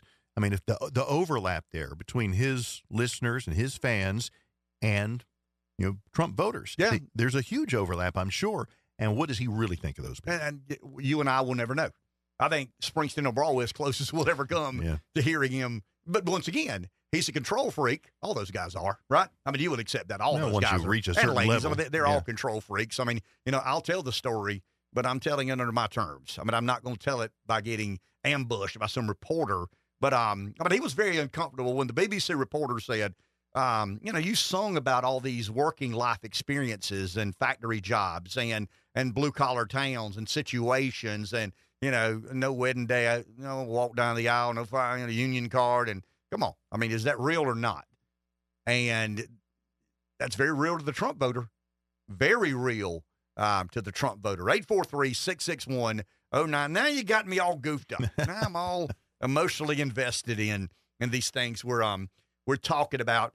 Josh, you made a comment. You got a congratulatory call, and you rushed in here and told Rev and I. That wasn't a tell Ken call. That was a tell Josh. Good job. Attaboy. Um, Josh says that. See, Josh, I believe that in this linear scale, I think you've got liberal, well-intended, believes in government, sympathetic to government, leveling the playing field. I think that liberal drifts off if he's not careful or she's not careful into socialist. Wow. I mean, if government did that, why couldn't government not even ask people to round up on their water bill? And I want to say this again. For our late bloomers, it's eight fifteen in the morning, um, the city of Florence made an egregious decision, in my opinion. And this show is full of my opinion. So I've offered up an opportunity for anybody associated with the city council to come on the airways, and I'd love to have you in the studio and explain why you felt the right thing to do for the residents and the consumers of the City of Florence Water Department, because it's both city and county residents. It's not just, I mean, the City of Florence doesn't just provide water services to city residents. The county residents also at times are part of the um, paying for the city's uh, water system. So the City of Florence and its county council and mayor, city council and mayor, decided to pass an ordinance that allows you to opt out of rounding up your bill to the nearest dollar if you don't want to help less fortunate people pay their bill. In other words, you don't call the City of Florence to opt in and say, hey, I want to be a part of helping people who need help. No, the city council decided to lock you into that deal, and you're in it unless you call the city to opt out. That, my friends, is egregious. That's not the role of government. The fundamental role, charity is voluntary, right? I mean, if I choose to help a charity, I don't even like going to a grocery store and asking, do you want to round up to the nearest dollar to help these children who need medical attention? I mean, of course I want to help those children who need medical attention, but I don't want to be forced to do it. I want it to be a voluntary exchange rather than an involuntary exchange. I understand the idea, the premise. I understand why a liberal would believe that is the right thing to do, but it's not the, I mean, it's not the role of government to force me by some ordinance to help other people pay for their bill because you think I should, not because I think I should. And the city council said to its water customers, we believe that Dave Baker should round up his bill to the nearest dollar to help these other people who don't have as much as Dave Baker pay for their water bill, not because Dave Baker thinks that's the right thing to do, but we as city council believe that's the right thing to do. And if this were satellite radio, I'd have a more colorful word. The best I can do is egregious. That is egregious. And somebody from city council needs to come on this radio show and explain to our listeners why they felt that was the right and appropriate thing to do. You are a liberal. You believe government should level the playing field. But that is a bridge too far. Uh, I mean, that's making Dave Baker, that's forcing Dave Baker to be charitable in the name of government ordinance. And that's just, I am totally one thousand percent opposed to anything remotely resembling what the city of Florence, um, well, it's only eleven dollars and eighty-eight cents. Well, it's my eleven dollars and eighty-eight cents. It's Josh's eleven dollars and eighty-eight cents. It's Dave Baker's eleven dollars and eighty-eight cents. And Dave Baker may want to give the eleven dollars and eighty-eight cents to his food pantry at church instead of helping somebody square up their water bill. It's kind of a, I mean, if you, there's a beauty in this. I mean, imagine if you're the city of Florence and you're having a funding issue because of the delinquent water bills. I mean, think about it. It's pretty ingenious. You clear up a lot of the delinquent water bills by forcing sure. people to subsidize paying someone else's bill. so so the offer stands at eight twenty on a Wednesday morning. I'd love, and we'll put you front of the line. Tomorrow or Friday, uh, we'll get you on the air and you can explain yourself. And I'm not here to ambush anybody, but I think the public deserves to know why our elected officials felt that was an appropriate action, because I absolutely do not. Let's go to the phone. Jeff in Chesterfield, good morning. Good morning. Amen, Ken. Don't hold your breath. I doubt you'll get a call from any of that crowd. The reason I called, uh, yesterday you mentioned Cale Yarbrough had passed away, and I got a good story to tell you about Cale. Back in the eighties, I, I went eighty-four, eighty-five, he, he won two uh, Daytona five hundreds in a row. Well, one of them, I think it was when they were doing the qualifying, he flipped the car up in the air, and, I mean, it was just a, a spectacular wreck. And, uh, you know, he came back and you qualify for the race, whatever. But I was working in Cheraw, and I I, I took Cale in a bed against the guy at work.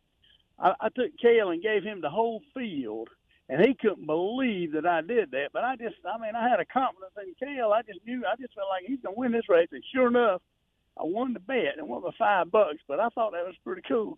I took Cale against the field and won the bet. So, you know, I, I got fond memories of Cale Yarbrough. He was a hard charger, and I have a lot of respect for that man. Good deal. Thank you so much. Good deal. Yeah, you're from Chesterfield. I'm from Pamlico. He was one of us. I mean, he was a local boy done good, and uh, and he was our guy. I mean, it, it, growing up, Cale Yarbrough, he was the closest thing I knew. Hey, there's a celebrity that lives right down there. There's a celebrity that lives um, over there, and he was our celebrity. Now, somebody texted me yesterday from my hometown, said, we knew of Cale all our lives. Some of us got to know Cale a little bit. And I'll treasure that one experience I had. Um, I mean, obviously, the race pool every Friday at double A Builders was a ritual. I mean, an absolute ritual. You talking about trading stocks? I mean, we trade drivers. I'll give you Cale and two dollars for Jeff Gordon. I'll give you, um, I'll give you, I'll give you Dale Earnhardt and four dollars for Bill Elliott, depending on what track it was. And I mean, there is so much. I mean, it was um, statistical analysis, good old boy style. Take a break. Back in a few. New year, same problem. Health insurance is complicated. It's expensive. Everyone's situation is different. Um, there are a lot of options, but the options are real, real expensive.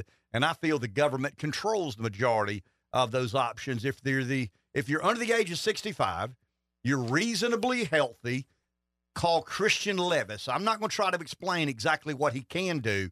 He'll do a much better job of that than I. But if you're under the age of sixty-five, you believe you're paying too much for health insurance, you probably are, call eight three nine, eight eight eight, three nine seven zero, eight three nine, eight eight eight, three nine seven zero, or go to the website real choice healthcare dot com. Let's go to the phone. Jacob in Florence, good morning. Hey, good morning, gentlemen. Uh, could I talk about the state of colleges and universities in the country? You sure could. Um, so sadly, we're seeing how a lot of these institutions are becoming uh, indoctrination centers for for the left, and uh, they promote anti-Semitism. Uh, the most recent uh, bit of news came from uh, Harvard University. Yesterday, the uh, president Claudine Gay. She was uh, forced to resign. And it's something that had to happen, uh, you know, for for the sake of uh, credibility, right? Harvard has lost a lot of cre- credibility. It used to be where Harvard was viewed as the premier institution of higher learning in this country, you know, the equivalent of Oxford here in the United States. Uh, Harvard has taken an incredibly big hit. And uh, and what's upsetting to me is that Claudine Gay, she was forced to resign, not because she couldn't take a stand against sem- uh, anti-Semitism. It was because she plagiarized fifty pieces of work. Now, that, that's very embarrassing. I mean, if a student plagiarized, you know, one or two uh, letters or, you know, um, essays, they, they would probably be expelled from school. Harvard kept this lady on board as president of the university. What, what does that say, right? It's embarrassing. And I mean, so as a parent, why why would I even send a child to to an institution like that? You're you're you're going to spend anywhere between two hundred and fifty thousand dollars to three hundred thousand dollars for uh, this type of education. It's absolute trash. I'd send my son to a, a trade school, some technical school where they can learn something useful. This is this is just it, it is just.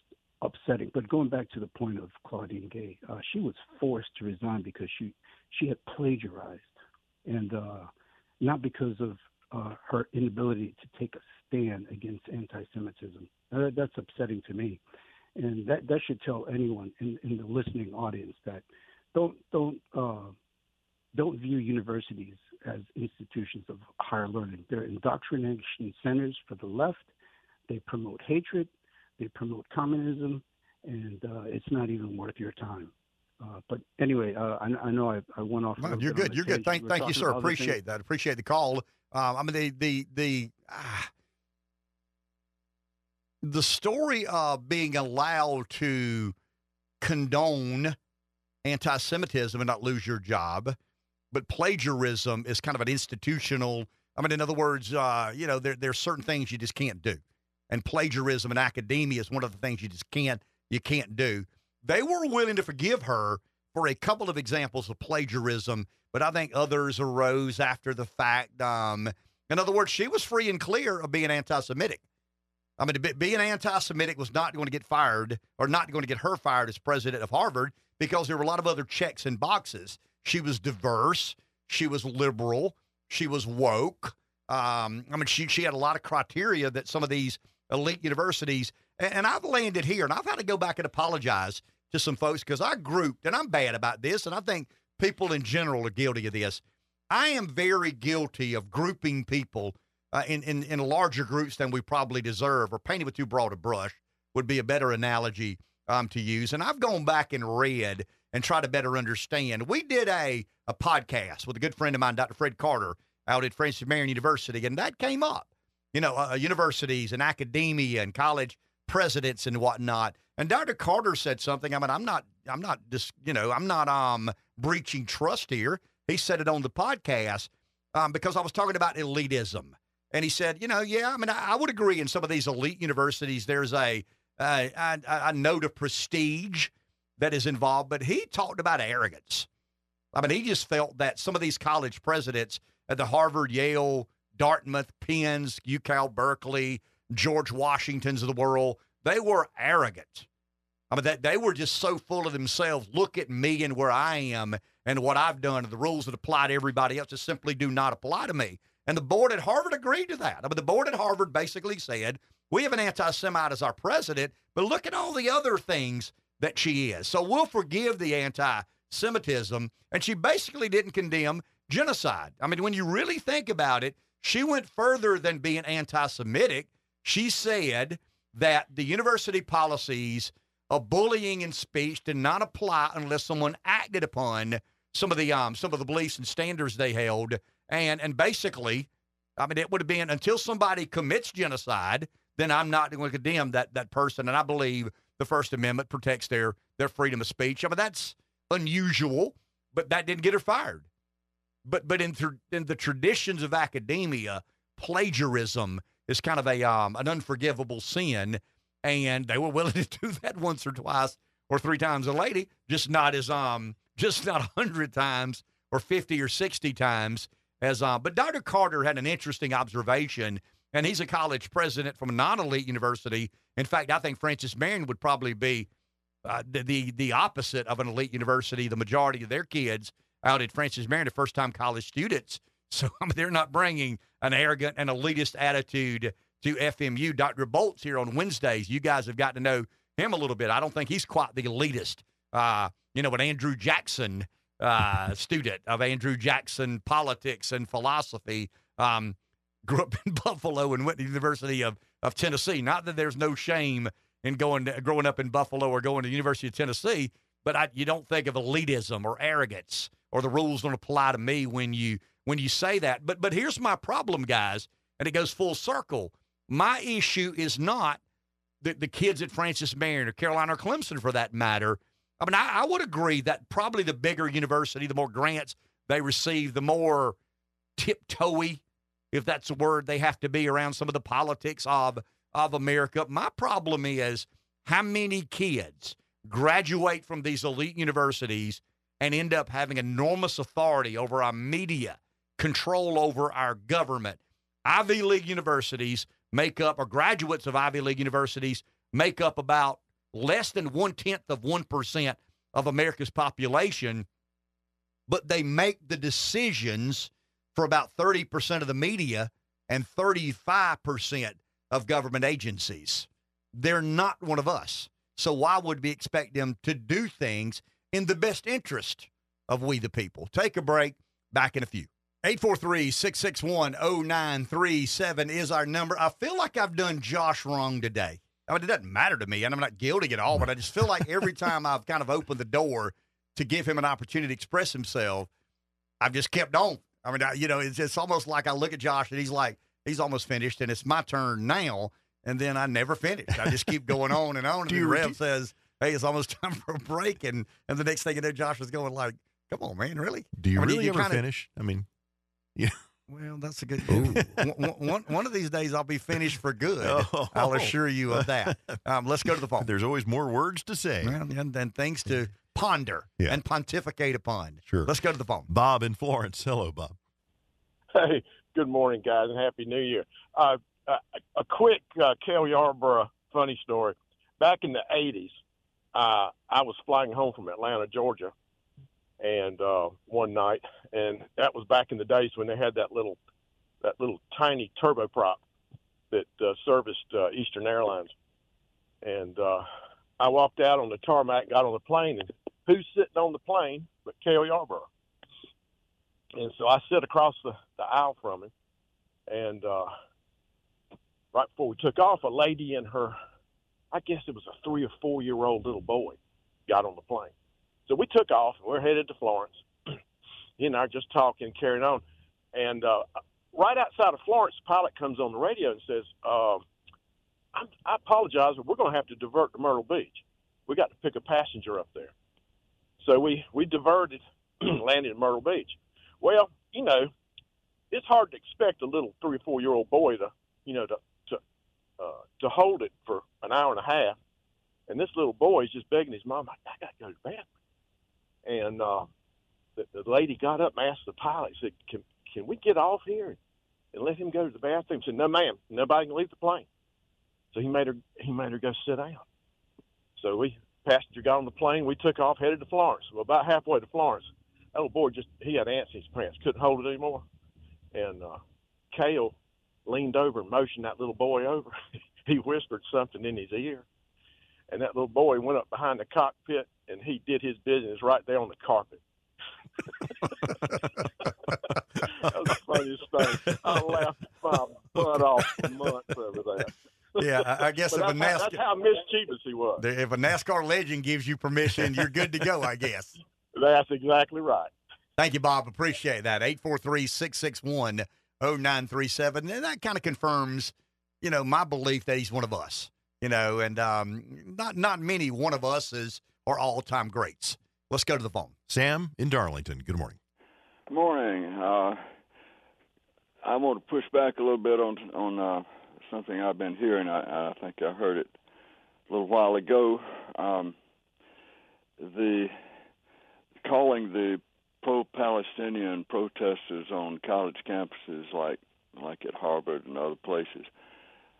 I I heard uh, I, I saw on television, you know, a clip of the of the questioning in Congress uh, of the president of Harvard and these other universities by uh, Representative Stefanik of New York, and the impression I got was that Stefanik was just doing a political talking point kind of takedown of these people. She was saying, you know, apparently the protesters were saying Palestine should be free from the river to the sea.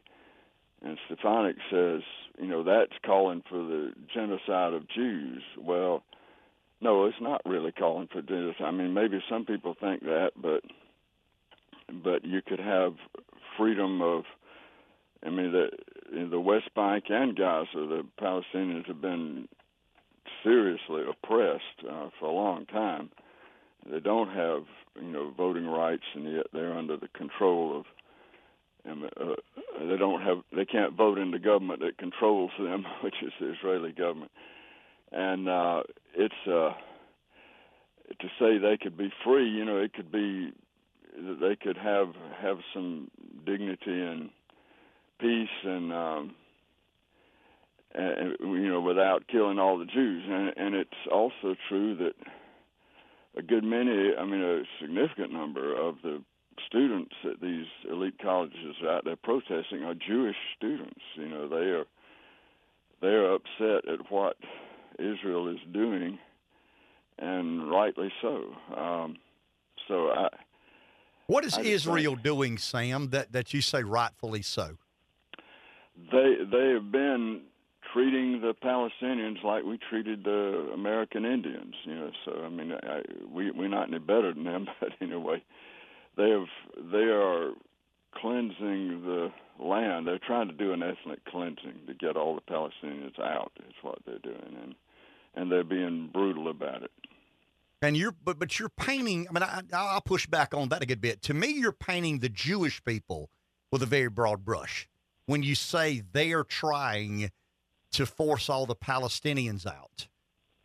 Um, I, I just think we got to be careful, and you, and you and I, I mean, we probably disagree some here. I think we got to be real careful in painting with that broader brush when we say, and you've heard me say, the Russians, the Chinese, the conservatives, the liberals. I mean, the, the world has turned into a place where we, it's so soundbitey, and we lack the curiosity to go explore the underbelly, you know, of why these situations we find ourselves being nervous or worried or concerned or thinking about about these situations. I don't disagree that there's some mischievous between some of the Jews and some of the leadership in Israel toward the Palestinians, but I think the majority of Jews would, would, would be interested and be willing to live peacefully amongst Palestinians.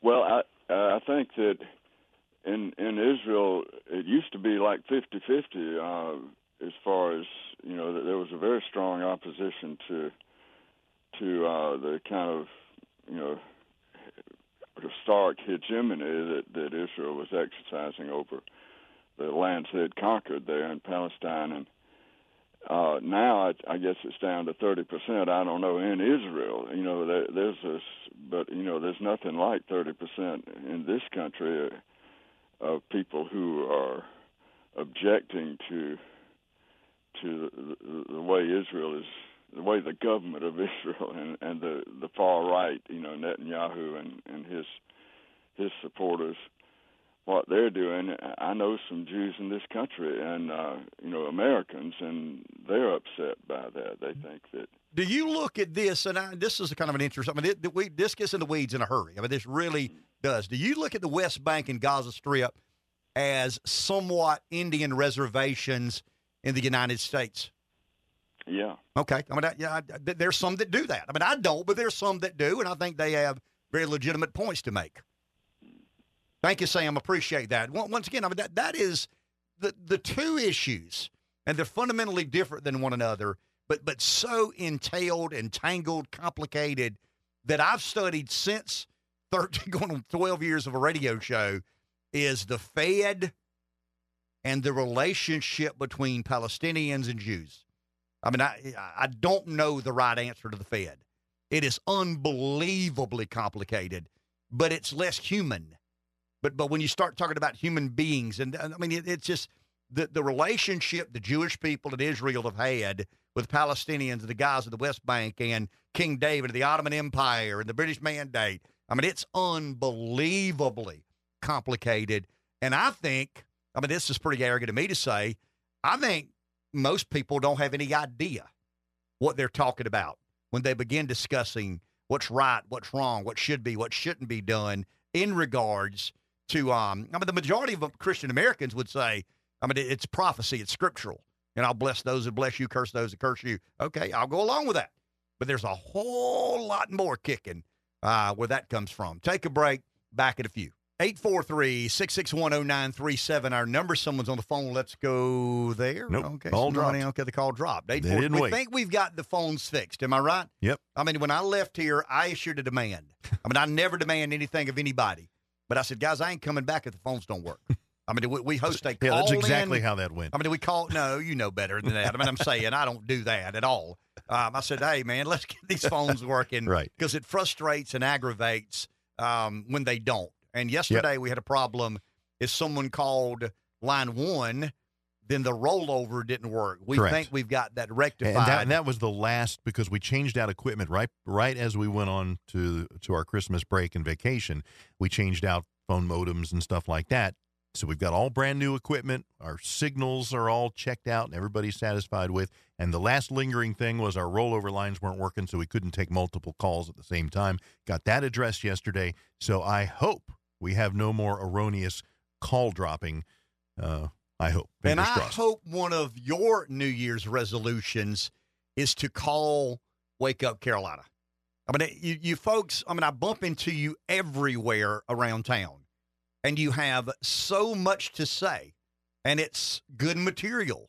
Your opinions are good opinions, and I think the public would enjoy hearing from Uh, some of these callers. So I hope one of the New Year's resolutions um, some of you have, I don't want to say drum up the courage, but just, you know, be be willing to call in and publicly say what you believe about whatever it is we're talking about, or some of you do. It doesn't matter what we're talking about. You're going to talk about what you choose to talk about, and I'm certainly okay with that. How, how many people tell you on a weekly basis, hey, I almost picked up the phone and called the show the other day? It never fails. I hear it all I the mean, time. It, it, all the time. It and, never fails. I'm like, do it. Do Call. It. That should be, we're hoping that's one of your New Year's resolutions. Let's go to the phone. Daphne and Dylan, good morning. Good morning. Some people are so misguided. Uh, I don't think people like Sam even understand that the Israelis have been using the dome to keep from being killed for twenty or so years. And it's just like, let me give you an analogy. If you're in Polly's Island and someone moves in beside you and they've got uh, a really radical father who starts bombing your home, kills five of your family, you're supposed to stand there and let them kill you or bomb your house because the mayor of Myrtle Beach says, hey, you can't, you can't fight back. You can't fight back.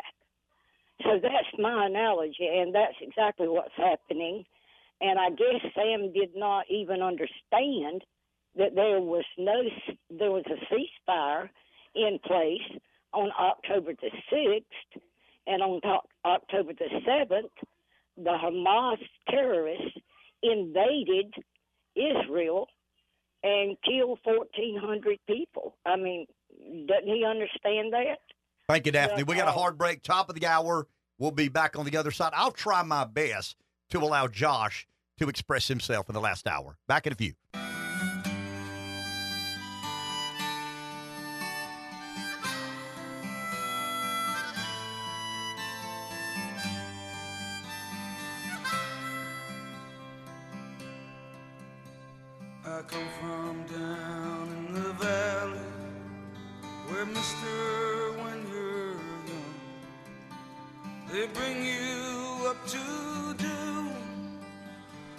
Your daddy Don, me and Mary, we met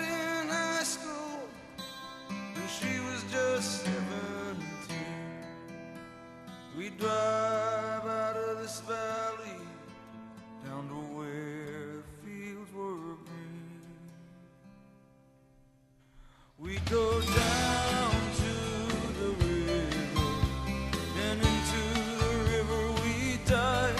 Oh, down to the river we drive. Then I got married, pregnant, and man, that was all she wrote.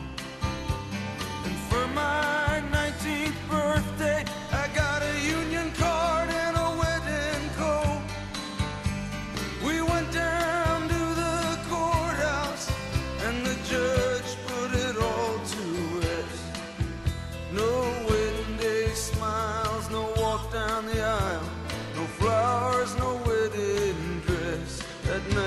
went down to the river, then into the river we died. Oh, down to the river we did ride. Yeah,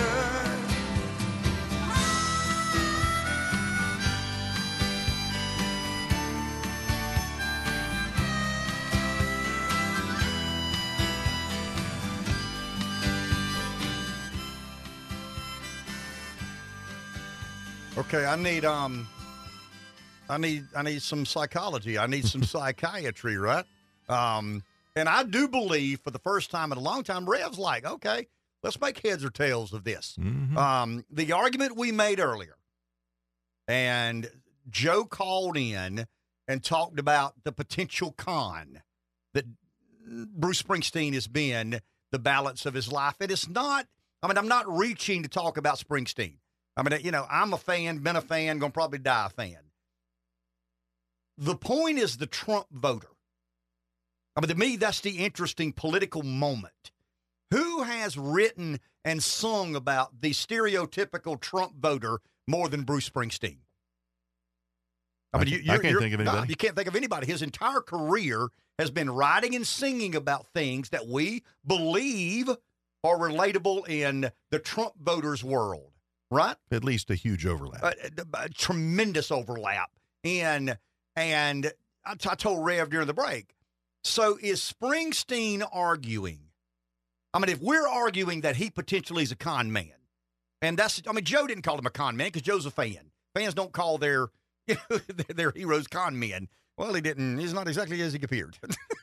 I think hip, hypocritical. You yeah, know, well, I mean, the... they're hypocritical is our word. Yeah. He's not exactly as he appeared. Um And he kind of came clean in some of that. But but I want to go back to, because because Rev and I were talking during the break.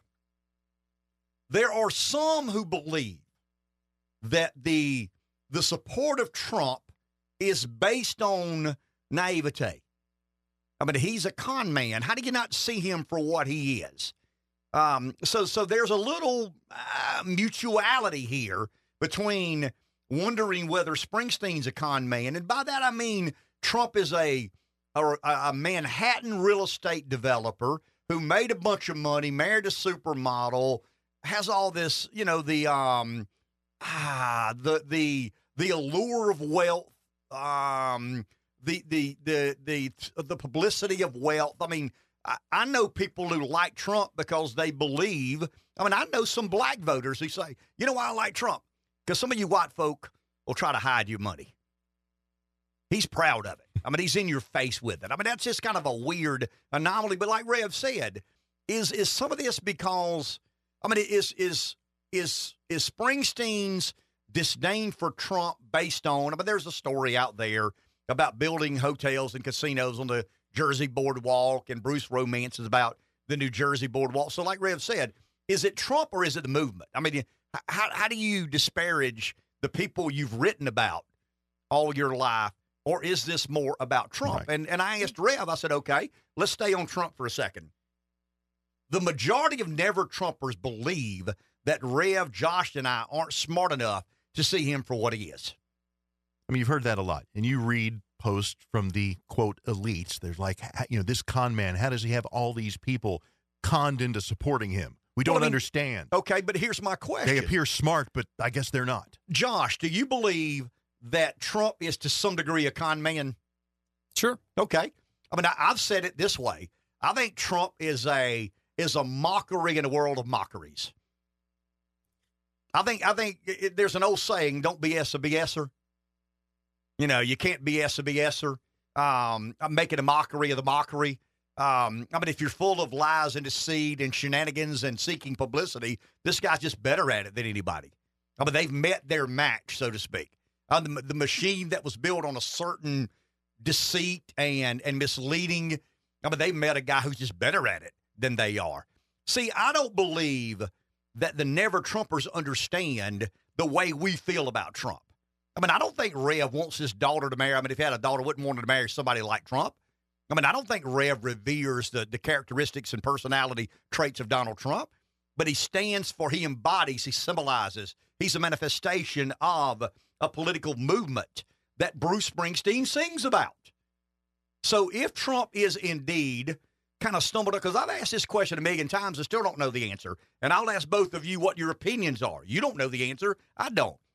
Did Trump fly his personal jet to Alabama early in twenty fifteen or late in twenty fifteen, early sixteen, late fifteen, and when he lands in one of these off the beat, Montgomery, Alabama, um, Dothan, Alabama. I mean, there, you remember he went to a football stadium early in sixteen, and it was, I mean, I remember thinking to myself, man, you're making a big mistake. I mean, you're a political neophyte. You're a smart guy. You've done a lot of developing, made a lot of money, but you don't have political rallies in football stadiums because they look empty.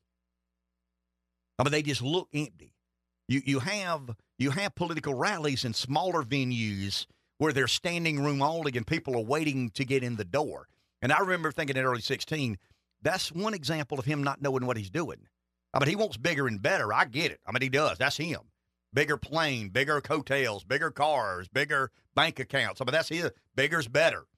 But I remember thinking to myself, I've done this, Donald.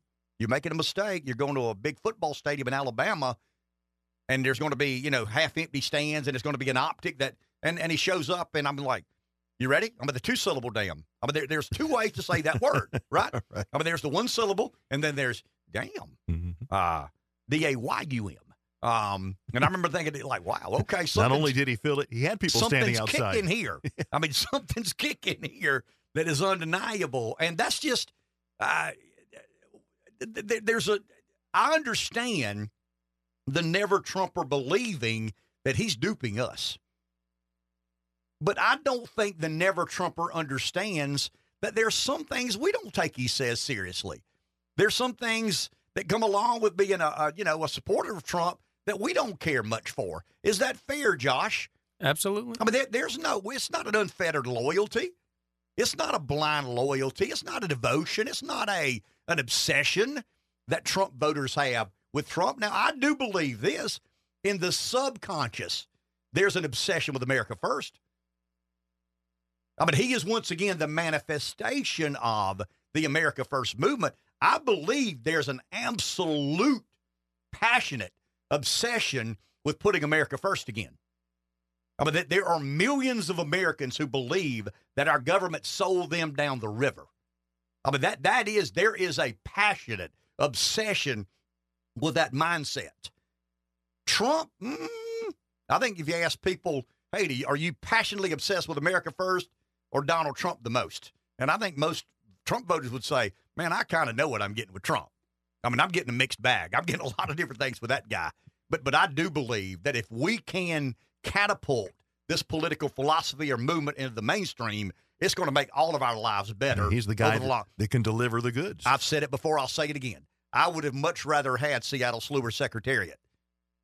But when establishment, neoconservatism, liberal, radical is on the menu, he's my best choice. He may not be Seattle Slewer Secretariat, but he's the best racehorse I can find, and still the best racehorse I can find if I'm passionately obsessed with America first. Did he stumble on that? What Did mean, he identify it and mean, say, here's my path before he even decided to run for president? That's my question. And you said it thirty minutes ago.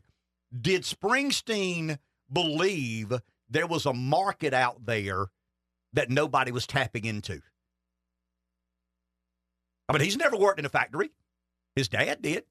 But did he, via his dad and his life, did Springsteen see this universe of people who weren't being written about or sung about and say, hey, man, I can make a lot of money if I do that? You're right. When when when when Trump gets off the plane in Alabama in late sixteen and looks in that football stadium and goes, damn, it's full. Did he get back on the plane and say, hey, we can go somewhere with this? Or was it an honest representation of how he felt about the body politic juxtaposed to the average, what I'll call the working America First rabid supporter? Let's go to the phone. I know we're, we'll take a little bit longer here, Josh. Let's go to the phone. Larry in Florence, good morning. Good morning. Good morning. Can you hear me? Yeah, yes, you're on. You're on the air. Oh, great, great. Um, Ken, you were like going off the scale there a minute uh, on Trump, but it seemed like you got it back on course there when you stated what you said about those uh, fans in Alabama. I think Trump had a plan from the beginning to make America great again. He probably saw the decline that was going on or about to go on, and he came up with a plan. Let's make America great again.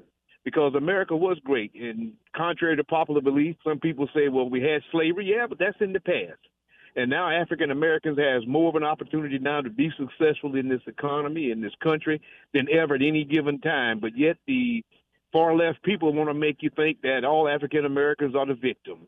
But I'm, you know, I'm an African American. I'm a veteran. I was on your show once. I haven't called in for a while, but I listen intently to everything you say.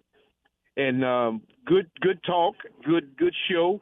Glad you're there because it's a place to vent and say what you want to say when you got something to say. But so you continue to do that, Ken, and I'll be listening in now. Trump is my man, and African Americans are going to be Trump man this year too.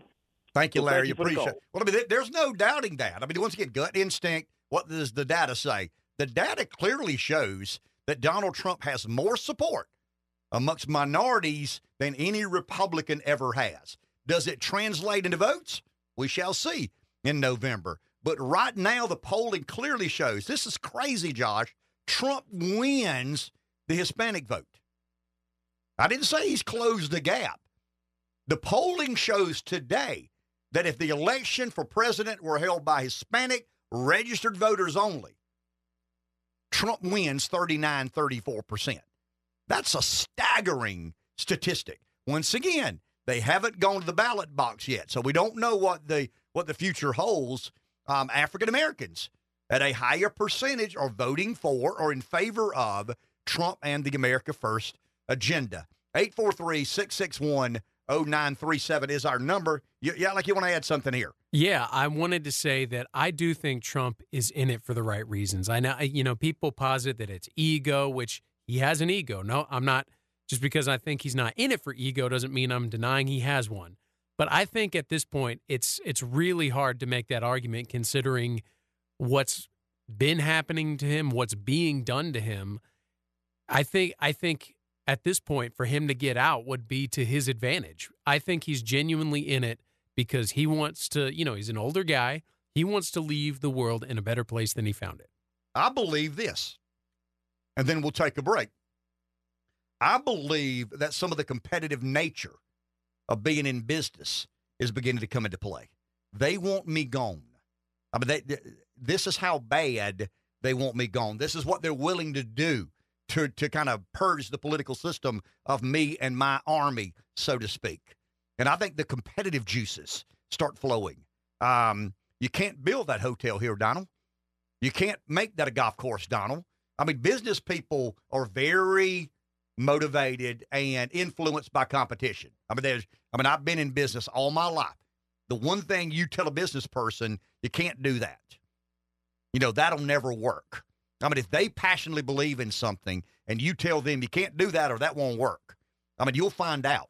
I mean, many have made just terrible decisions out of that competitiveness, that, that unwilling to yield, almost saying like, why are you doing this? Because they told me I couldn't. Well, they're kind of right. I mean, it doesn't make any sense to do this. Yeah, but they told me I couldn't. Just to prove a point. I mean, business people more than any other, and I'm talking about I played sports and been in business. Business people are more competitive than athletes. I mean, I genuinely believe that. I mean, if you had a subset of business people uh, and, and, and athletic people, and you gave them some sort of um, personality and characteristic test, and competitiveness was what you're trying to find out, business people would be, I think, the most competitive people or group of people on the planet. And and once again, Ref, sometimes it's good advice. You can't do that. Why? Because it doesn't make any sense. And you go home at night and you lay, lay in the bed, look at the ceilings. I can do that. Mm-hmm. And your wife says, yeah, but it doesn't make any sense. Yeah, I mean, I can do it. I mean, I, you know. And sometimes that turns into tremendous success. And sometimes enormous failure. Yeah. But the competitive spirit is what drives a lot of that. Take a break. Back in a few. eight four three, six six one, zero nine three seven is our number. Let's go to the phone. David in the P D. Good morning. Hey, good morning. Hey, when I think of Springsteen, I'm kind of a casual fan in a way. I was born in the U S A. Uh, we got Glory Days, uh, my hometown. Uh, they had a song called Darlington County. But didn't he even say back in those days he just did that to make money? There's some things those he said songs. Tongue-in-cheek, but we didn't want to believe it, David. I mean, you know, the, the, the fans, I mean, you all want to see greatness in your heroes and, and the people you, you know, who inspire you, so to speak. Um, but, I mean, yeah, looking back on it, there's been several times in his life he said things, but we always thought it was just him being kind of tongue-in-cheek, sarcastic, mm-hmm. and, oh, he didn't really mean that. When he said he's a phony, he didn't really mean that. I mean, he, when he said he was a fraud, he didn't really mean that. I mean, it's it's well, always well, about the artistic. Hey. Nature of his business. I, I have to say, brilliant disguise. But did you say, Ken, that uh, the water at the beach is better than the water in Florence? Well, that's that's from my wife. She's my official. Um, well, she's, she's my official I, I'll gauge. Take her word for it. I'll take her word for it. Uh, you mentioned two names, uh, and you talk about uh, Mike DeWine. Mike DeWine has been a lieutenant governor. He's been a governor. He's been a senator. You, I mean, U S senator and United States House of Representatives. So I don't know. I don't know if anybody's ever done that before. And uh, you would have to bring up Bill Clinton and this whatever this Epstein, and we talk about nickel and diamond people and this and that with government. But I always look at Bill Clinton. When he was governor of Arkansas, they had about two point three million people. So if you get a dime off of everybody, you get about two hundred thirty thousand dollars. Well, if you ha- if you're in the United States president, if you get a dime off of three hundred thirty million people, you get thirty-three billion. But I'm going to plagiarize my man Ludacris. These guys are what I call worldwide hustlers. So if you could just get a penny off of seven point eight billion people, you make seventy-eight million dollars. So now you see the secret to the Bidens and the Clintons' success. You have a good day. Thank you, David. Appreciate that. Um, A lot to chew on there. We'll find out later this week. I think at some point in time that official list comes out, some of that information in the Epstein report. I'll believe it when I see it. Yeah. Well, I mean, it, you know, uh, John Doe thirty-six, just remember that. From what I've read, the Clintons, or Bill Clinton, I mean, Hillary didn't go. Bill, he left her at home. Um, Bill, wonder why. Um, not a place for the women, right? Not a, not, not a place for the wives. Golf weekend without the wives down yeah. at Epstein Island. Um, but I'm sure they played golf. I'm sure they, um, or, you know, just other things. They have probably one of these therapy sessions where men get together to reinforce their character. Team building. Yeah. Team building. Yeah. There you go. Um, you know, masculinity training and things like that. Um, get very comfortable with yourself and who you are and what you, what you believe in. One, one of these self-help weekends down on, um, down on Epstein Island. Yeah. Um, I want to do some digging tomorrow to come back and, and talk about, Um, there's been, and sometimes it's not what we're reporting, but what we aren't reporting. And it's gone radio silent on Ukraine. The only thing I heard or read during my time off was it might be time for the Ukrainians to make a deal and just understand that Putin's going to get some of this land. And it's historically confusing. I mean, maybe, maybe not. We should have fallen for that. I wish Rev keeps a list, and Josh has added words that I make up. Um, I mean, I think it's twenty-five, maybe thirty words. I stand by really ten or ones. twelve. I mean, it's a wonder to me that, I mean, I, I'll give you hope-timism. I mean, I still think that's one of our all-time that's probably greats. Um, I mean, why hopeful and optimistic instead of just hope-timistic? I mean, that to me, that's a an economically way of um, of using the Queen's English. But um, but the one thing we've never done, and this is so damn arrogant on my part, I want to board I told you so. I mean, I, I you know, I don't want to one, hey, Ken was wrong. I don't want that. I, I don't want that Ken was wrong board. Right, right. I only want the one board that says, I told you so. And I remember when this thing began to kind of evolve. I said, guys, I mean, Putin's not going to lose the war to Ukraine. It's just not going to happen. We're being led, misled into believing that Ukraine has a chance to defeat Vladimir Putin and one of the largest armies the world has ever known. Now, I didn't say everything went as Putin planned. I mean, I certainly don't believe that everything went as Putin planned. And I think there's some heroic activity or behavior to defending the homeland. Of course there is. But but at times, I mean, there's a reality, a stark reality. You, in, in one side of the equation, you've got the loss of human life. And the other side, you're giving up several hundred acres or, or a couple of cities. I mean, nobody wants to give up several hundred acres. So, so Josh, I'll ask you, I mean, of the bad choices, giving up several hundred acres and maybe a couple of cities and, and several ports. I mean, you don't want to do that. Nobody wants to do that. And you would argue Putin doesn't have the authority to do that. On the other side is send U S troops and help and try to defeat Vladimir Putin, engage NATO, or kill every Ukrainian man in the in the country. I mean, it doesn't it seem to me that giving up some land, giving up some ports, giving up some territory is a little better option than killing every living, breathing Ukrainian in the country? Yeah, of course. Okay. But, but the American neoconservative said, well, I mean, Putin's got to be stopped. It doesn't matter how many Ukrainians have to die. It doesn't matter what NATO has to do. We, we must stop Vladimir Putin. And I think we were just unrealistic, just unbelievably unrealistic. And how many Ukrainians died in the name of defending? I mean, it's an honorable way to die. I mean, I, I don't want to die that way, but it's honorable to defend your country and your homeland. And nobody's defending what Putin did, and I, nobody's sympathizing with what Putin did. But it's called the mayor of Realville. And the mayor of Realville said, in one side, or one side of the equation, you're going to kill every Ukrainian man in the country, but we're going to die in honor. I mean, we're going to die in honor. And the other side says, hey, Putin and Russia are going to take over some of these properties, some of the Islam territory. They're going to have access to some of these ports, and that's just the way it's going to be. I mean, to me, that was a much better option, an alternative. But America, in its imperialistic way, said, well, I mean, that's that's not what we think needs to happen. And I, I just think it's another example of the American neoconservative movement misleading the American people, painting a picture that was obviously, obviously inaccurate. Let's go to the phone. Barry in Chiraw. Good morning, Barry. Hey, good morning, guys. Hey, Ken, um, who? So, so the Epstein thing is about trafficking kids and, and all that good stuff. Um, so, who's the leading trafficker of kids in the world right now? What country? Ah, uh, China? Negative. United States of America. eighty-five thousand kids that's come across the border are unaccounted for, Ken.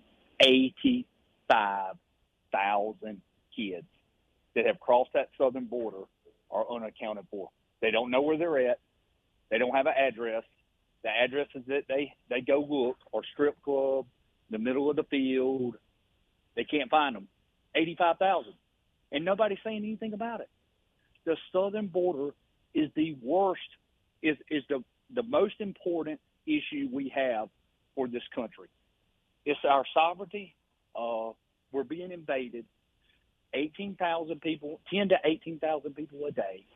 Okay? That's a division a day in the Army. That is a division, Ken, for all the veterans. That is a division invading us a day. Invaders, not people ready to work. These are invaders. So until we get serious, we need to shut down the government. I, I preach this every day on Twitter. We have to shut down the government.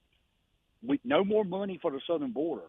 All, all Biden is doing is using N G Os to to process illegals into America.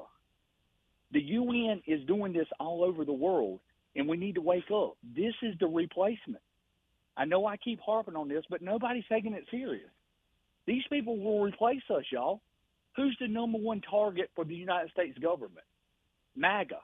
MAGA is the is the number one target for the United States government. You can listen. They tell you every day that white conservatives are the bad people. So who do you think is going to replace it? It's not going to be other Americans that are going to come and replace you. They're going to bring in outside forces to replace you. So wake up, people. Y'all need to call your congressman and tell him to shut down the government. I, I, I tweet at him every day, and Russell's doing a great job. I just don't think they understand, everybody understands how serious this problem is. They're trafficking kids, they're pedophilia, and, and we're worried about Epstein's list coming out. No, no, we do this every day. Y'all have a great week. Thank you, Barry. The one thing, and, and I can place it in a real-world context, I was off last week and spent a good bit of time down in, uh, at the beach. And one day I woke up and went to, I mean, my family, you've heard me say this, they've got this joke about, you know, if Daddy's not here, he's probably at Home Depot. Um, there, there's a Home Depot down at Myrtle's Inlet that I frequent because there's always something to do. And I run down there, and my wife says, you're looking for an excuse to go to Home Depot. I mean, okay, there's a hinge that's broke. You know, there, there's a knob that's torn off. I mean, there's some reason for you to go and plunder around in there for two hours um, and hold tools and look at them and twist them and turn them. I mean, she kind of laughs at that. Okay, he'll hold a skill saw and twist it and turn it. You know, look, shake it, you know, like, wow, yeah. Okay. You've done that. I mean, you know what I'm yeah. talking about here. But um, but I noticed one day, I was coming back from uh, my excursion, and there was a car behind me that had, uh, I think it was Hispanics. Um, they, they were not white Caucasian um, European Americans. I'll just leave it there. And I remember thinking to myself, I mean, they kind of like tailgated me. You know, like like real, real close behind. And, I mean, I didn't know what they were up to. I mean, they were real close behind. I'm looking back like, wow, okay, real close, real close for a long time, real close for a long time. And it dawned on me how many people are in this country that we don't have records on. And, I mean, I, yes, I'm being a bit judgmental. And, yes, I'm being I, I, I'm, I'm guilty of stereotyping. There's no doubt about that. But for about three or four minutes while this car was behind me, I'm thinking to myself, If I mean, what have they had to go? What do they have to lose? I mean, how do you track them? What what do they shoot me in the head and drive off? I mean, there, there, is there a record of them being here? Is there any consequence? I mean, how does law enforcement go about finding these people? And I'm admitting I'm being judgmental. I am totally accepting that I'm being judgmental and I'm stereotyping to the nth degree. But I'm a human being, and I noticed certain things, and I responded a certain way. And for the first time in my life, I mean, I've read about it. I understand the three hundred sixty thousand illegals that came into the country in the month of December, the most ever in American history. I understand how many illegals are here, talking about eighty-five thousand children that nobody know where they are. What are the consequences to someone? What What is the, I mean, if I know that there's a record of me and my behavior and where I live and what I do, I'm less inclined to create Or, or, or um, commit a criminal act, right? I mean, I know there, there's a pretty good chance I get caught. I mean, if I'm not real careful. But what if I'm here and nobody knows I'm here? Nobody knows who I am. Nobody knows what I'm doing. I'm not supposed to be here to begin with. And I have this little tendency about me to commit crimes. I mean, I, I, I, forgive me. Am I being stupid? No, I think I'm being very aware of my surroundings and saying, wow, I mean, that makes me a little more nervous than the normal set of circumstances. Take a break. Back in a few. eight four three, six six one, zero nine three seven is our number. Let's go to the phone. Someone's there. Rujan in Darlington. Good morning. Good morning, gentlemen, and a happy new year. Same to you, sir. I haven't spoken to you guys. I haven't spoken to you guys since last year. True. But, uh, hey, listen. Hey, Barry's one hundred percent right. Uh, I mean, The thing about it, the thing about it was the first time I heard of, of replacement theory was around two thousand nine, two thousand ten, and what it, and it was it was being talked about in the context of African Americans being replaced by, uh, you know, Southern Americans. I mean, Mexicans and, and, and Latinos and things like that, because our birth rate had gotten so low that they were the Democrats were so afraid that that uh, our voting bloc wouldn't be as effective as they wanted it to be. So therefore, they turned to this replacement theory and, and said that we'll we'll go to Latinos, and and so uh, then uh, the Latinos became the largest uh, minority uh, group in America. So now you know they, they've seen that, that that the replacement theory works against the African-American. So now the Democrats and the progressives are going after, you know, the Latinos so they can replace the white conservative voting bloc as well. So this is not something that uh, they've, they've been playing chess for a long time. And we as Americans, whether it be African Americans, uh, even Latino Americans and uh, Caucasian Americans, need to understand that it's not the fact that they they uh, they, they they they they want to replace us. No offense and buts about it, so they can stay in power. And that's that's that's that's their main game: staying in power, controlling, and doing everything uh, everything possible. And I'm seeing them take little little little tidbits out of the the Stalinist uh, playbook. Uh, you know, you know, take the kids, control their minds, you know, uh, control their land, you know, have the government control everything, you know, and especially voting. You know, he who counts the votes, it's not he usually wins. So that that's what they're doing. That's what they're doing, and, it, and it's, it's sad. I've watched this. I've watched this for so long, and I've been preaching this since nineteen eighty. About, you know, the evils of the, you know, the Democrat Party, especially in the black community. And nobody's listening. And now finally, and I've, I've been saying that, you know, the Caucasian community needs to get a set of cojones and stand up to anyone that calls them a racist. They need to sue them for defamation. But nobody's nobody listening. Now everybody's starting to see it. And I'm like, well, damn, I've been saying this for years. Thank you, Rujan. Appreciate that. And and I, you know, I, the only thing, I, the only acknowledgement I'll offer is, if they make the white male conservative obsolete, who do you blame all the problems of the world on? um, you know, so uh, be careful what you what you ask for. Let's go to the phone. Someone else is there. Jeff in Florence. Hey, Jeff. Hey, good morning. Happy New Year, guys. Hey, Jeff. Happy New Year. Um, you know, it's it's it's funny to me, this conversation, this great replacement theory. Um, We're a nation of immigrants. Uh, I, I challenge you to go back and listen to Ronald Reagan's speeches about immigration, and and hear, you know, his thoughts. Um, I know you guys don't like Reagan now. I get it. You know, you think he was bad, but he was a great American president. Um, the other day, well, whoever said yeah, nobody likes Reagan, that. I don't, I don't know where you got oh, that from. I, I mean, like, well, I mean, you know, if you look at the modern Republican Party, Reagan wouldn't even identify. Well, I mean, the last person to give a commentary on the modern Republican Party is you. You have well, less credibility I, than anybody I've ever heard on the modern Republican Party. But continue, sir. I, I will. Um, like, nation of immigrants. It's not just platitudes. The founders knew it. They wrote it into the Constitution. Um, yeah, hell, Donald Trump, that's the only way he finds wives, uh, is immigrants. Um, Jeff, is three hundred sixty thousand people coming to the country illegally in one month immigration? No, it isn't. It's nonsense. It that's invasion. Your, your party's good, for that, Jeff. Your party is an open border party. Your party doesn't believe in a nation's sovereignty, and your party believes that immigration is equal to three hundred sixty thousand illegals invading a sovereign nation in a single month.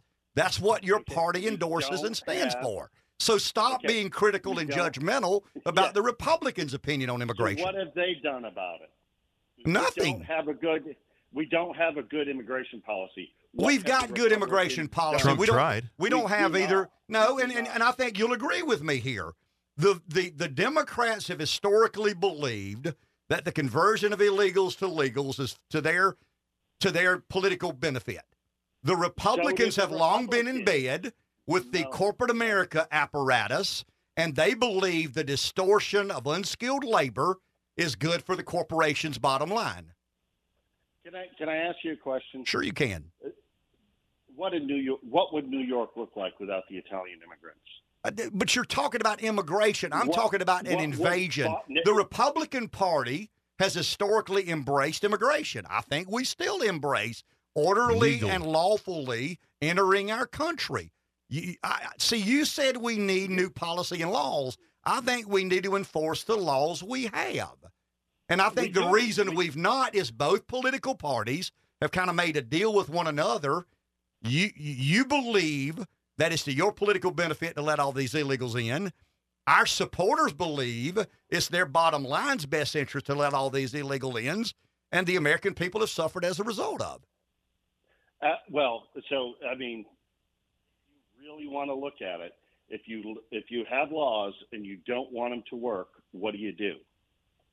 You, you just don't. You, you blame the other party. No, you I mean, underfund them. Well, I mean, I, I I just disagree, and I think that's a legitimate conversation to have. Are yeah. we funding border security? Yeah, we're not.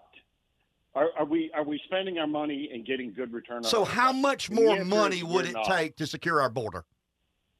Uh, it's it's it's the border could be secured in a way that doesn't need a big wall. You know that. I know that. I'll agree with that. I'll, I'll totally agree okay. with that. The border wall is needed in some areas. You'll agree with that? I'll agree with that. We need a way to process and stop people from coming unregistered. Would you agree with that? Totally. Okay.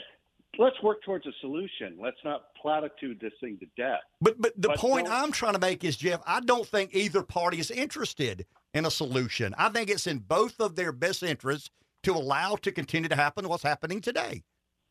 But America does benefit from this, and don't, that's where you're this. You know, and I'm I'm not trying to. This is that xenophobia. You don't think that there were people in New York who felt like they were being invaded? But I mean, uh, but, know, but if you want to go in, down invaded by the Italians, sure. You don't think people in Boston felt like they were being invaded by the Irish? Does America benefit executing everybody with an I Q under seventy-five? I'm going to say no. Of course they do. It makes us better and smarter, but we don't do that. There's some there's some humanitarian element to everything we do in America. I don't disagree with some of the premise of your debate. I don't. I mean, I fundamentally, I'll listen to some of that you're talking about funding and, and what the priorities need to be on border security. In fact, if you'll call earlier tomorrow, we'll have longer to discuss and debate these issues. Enjoy your day. We'll talk tomorrow.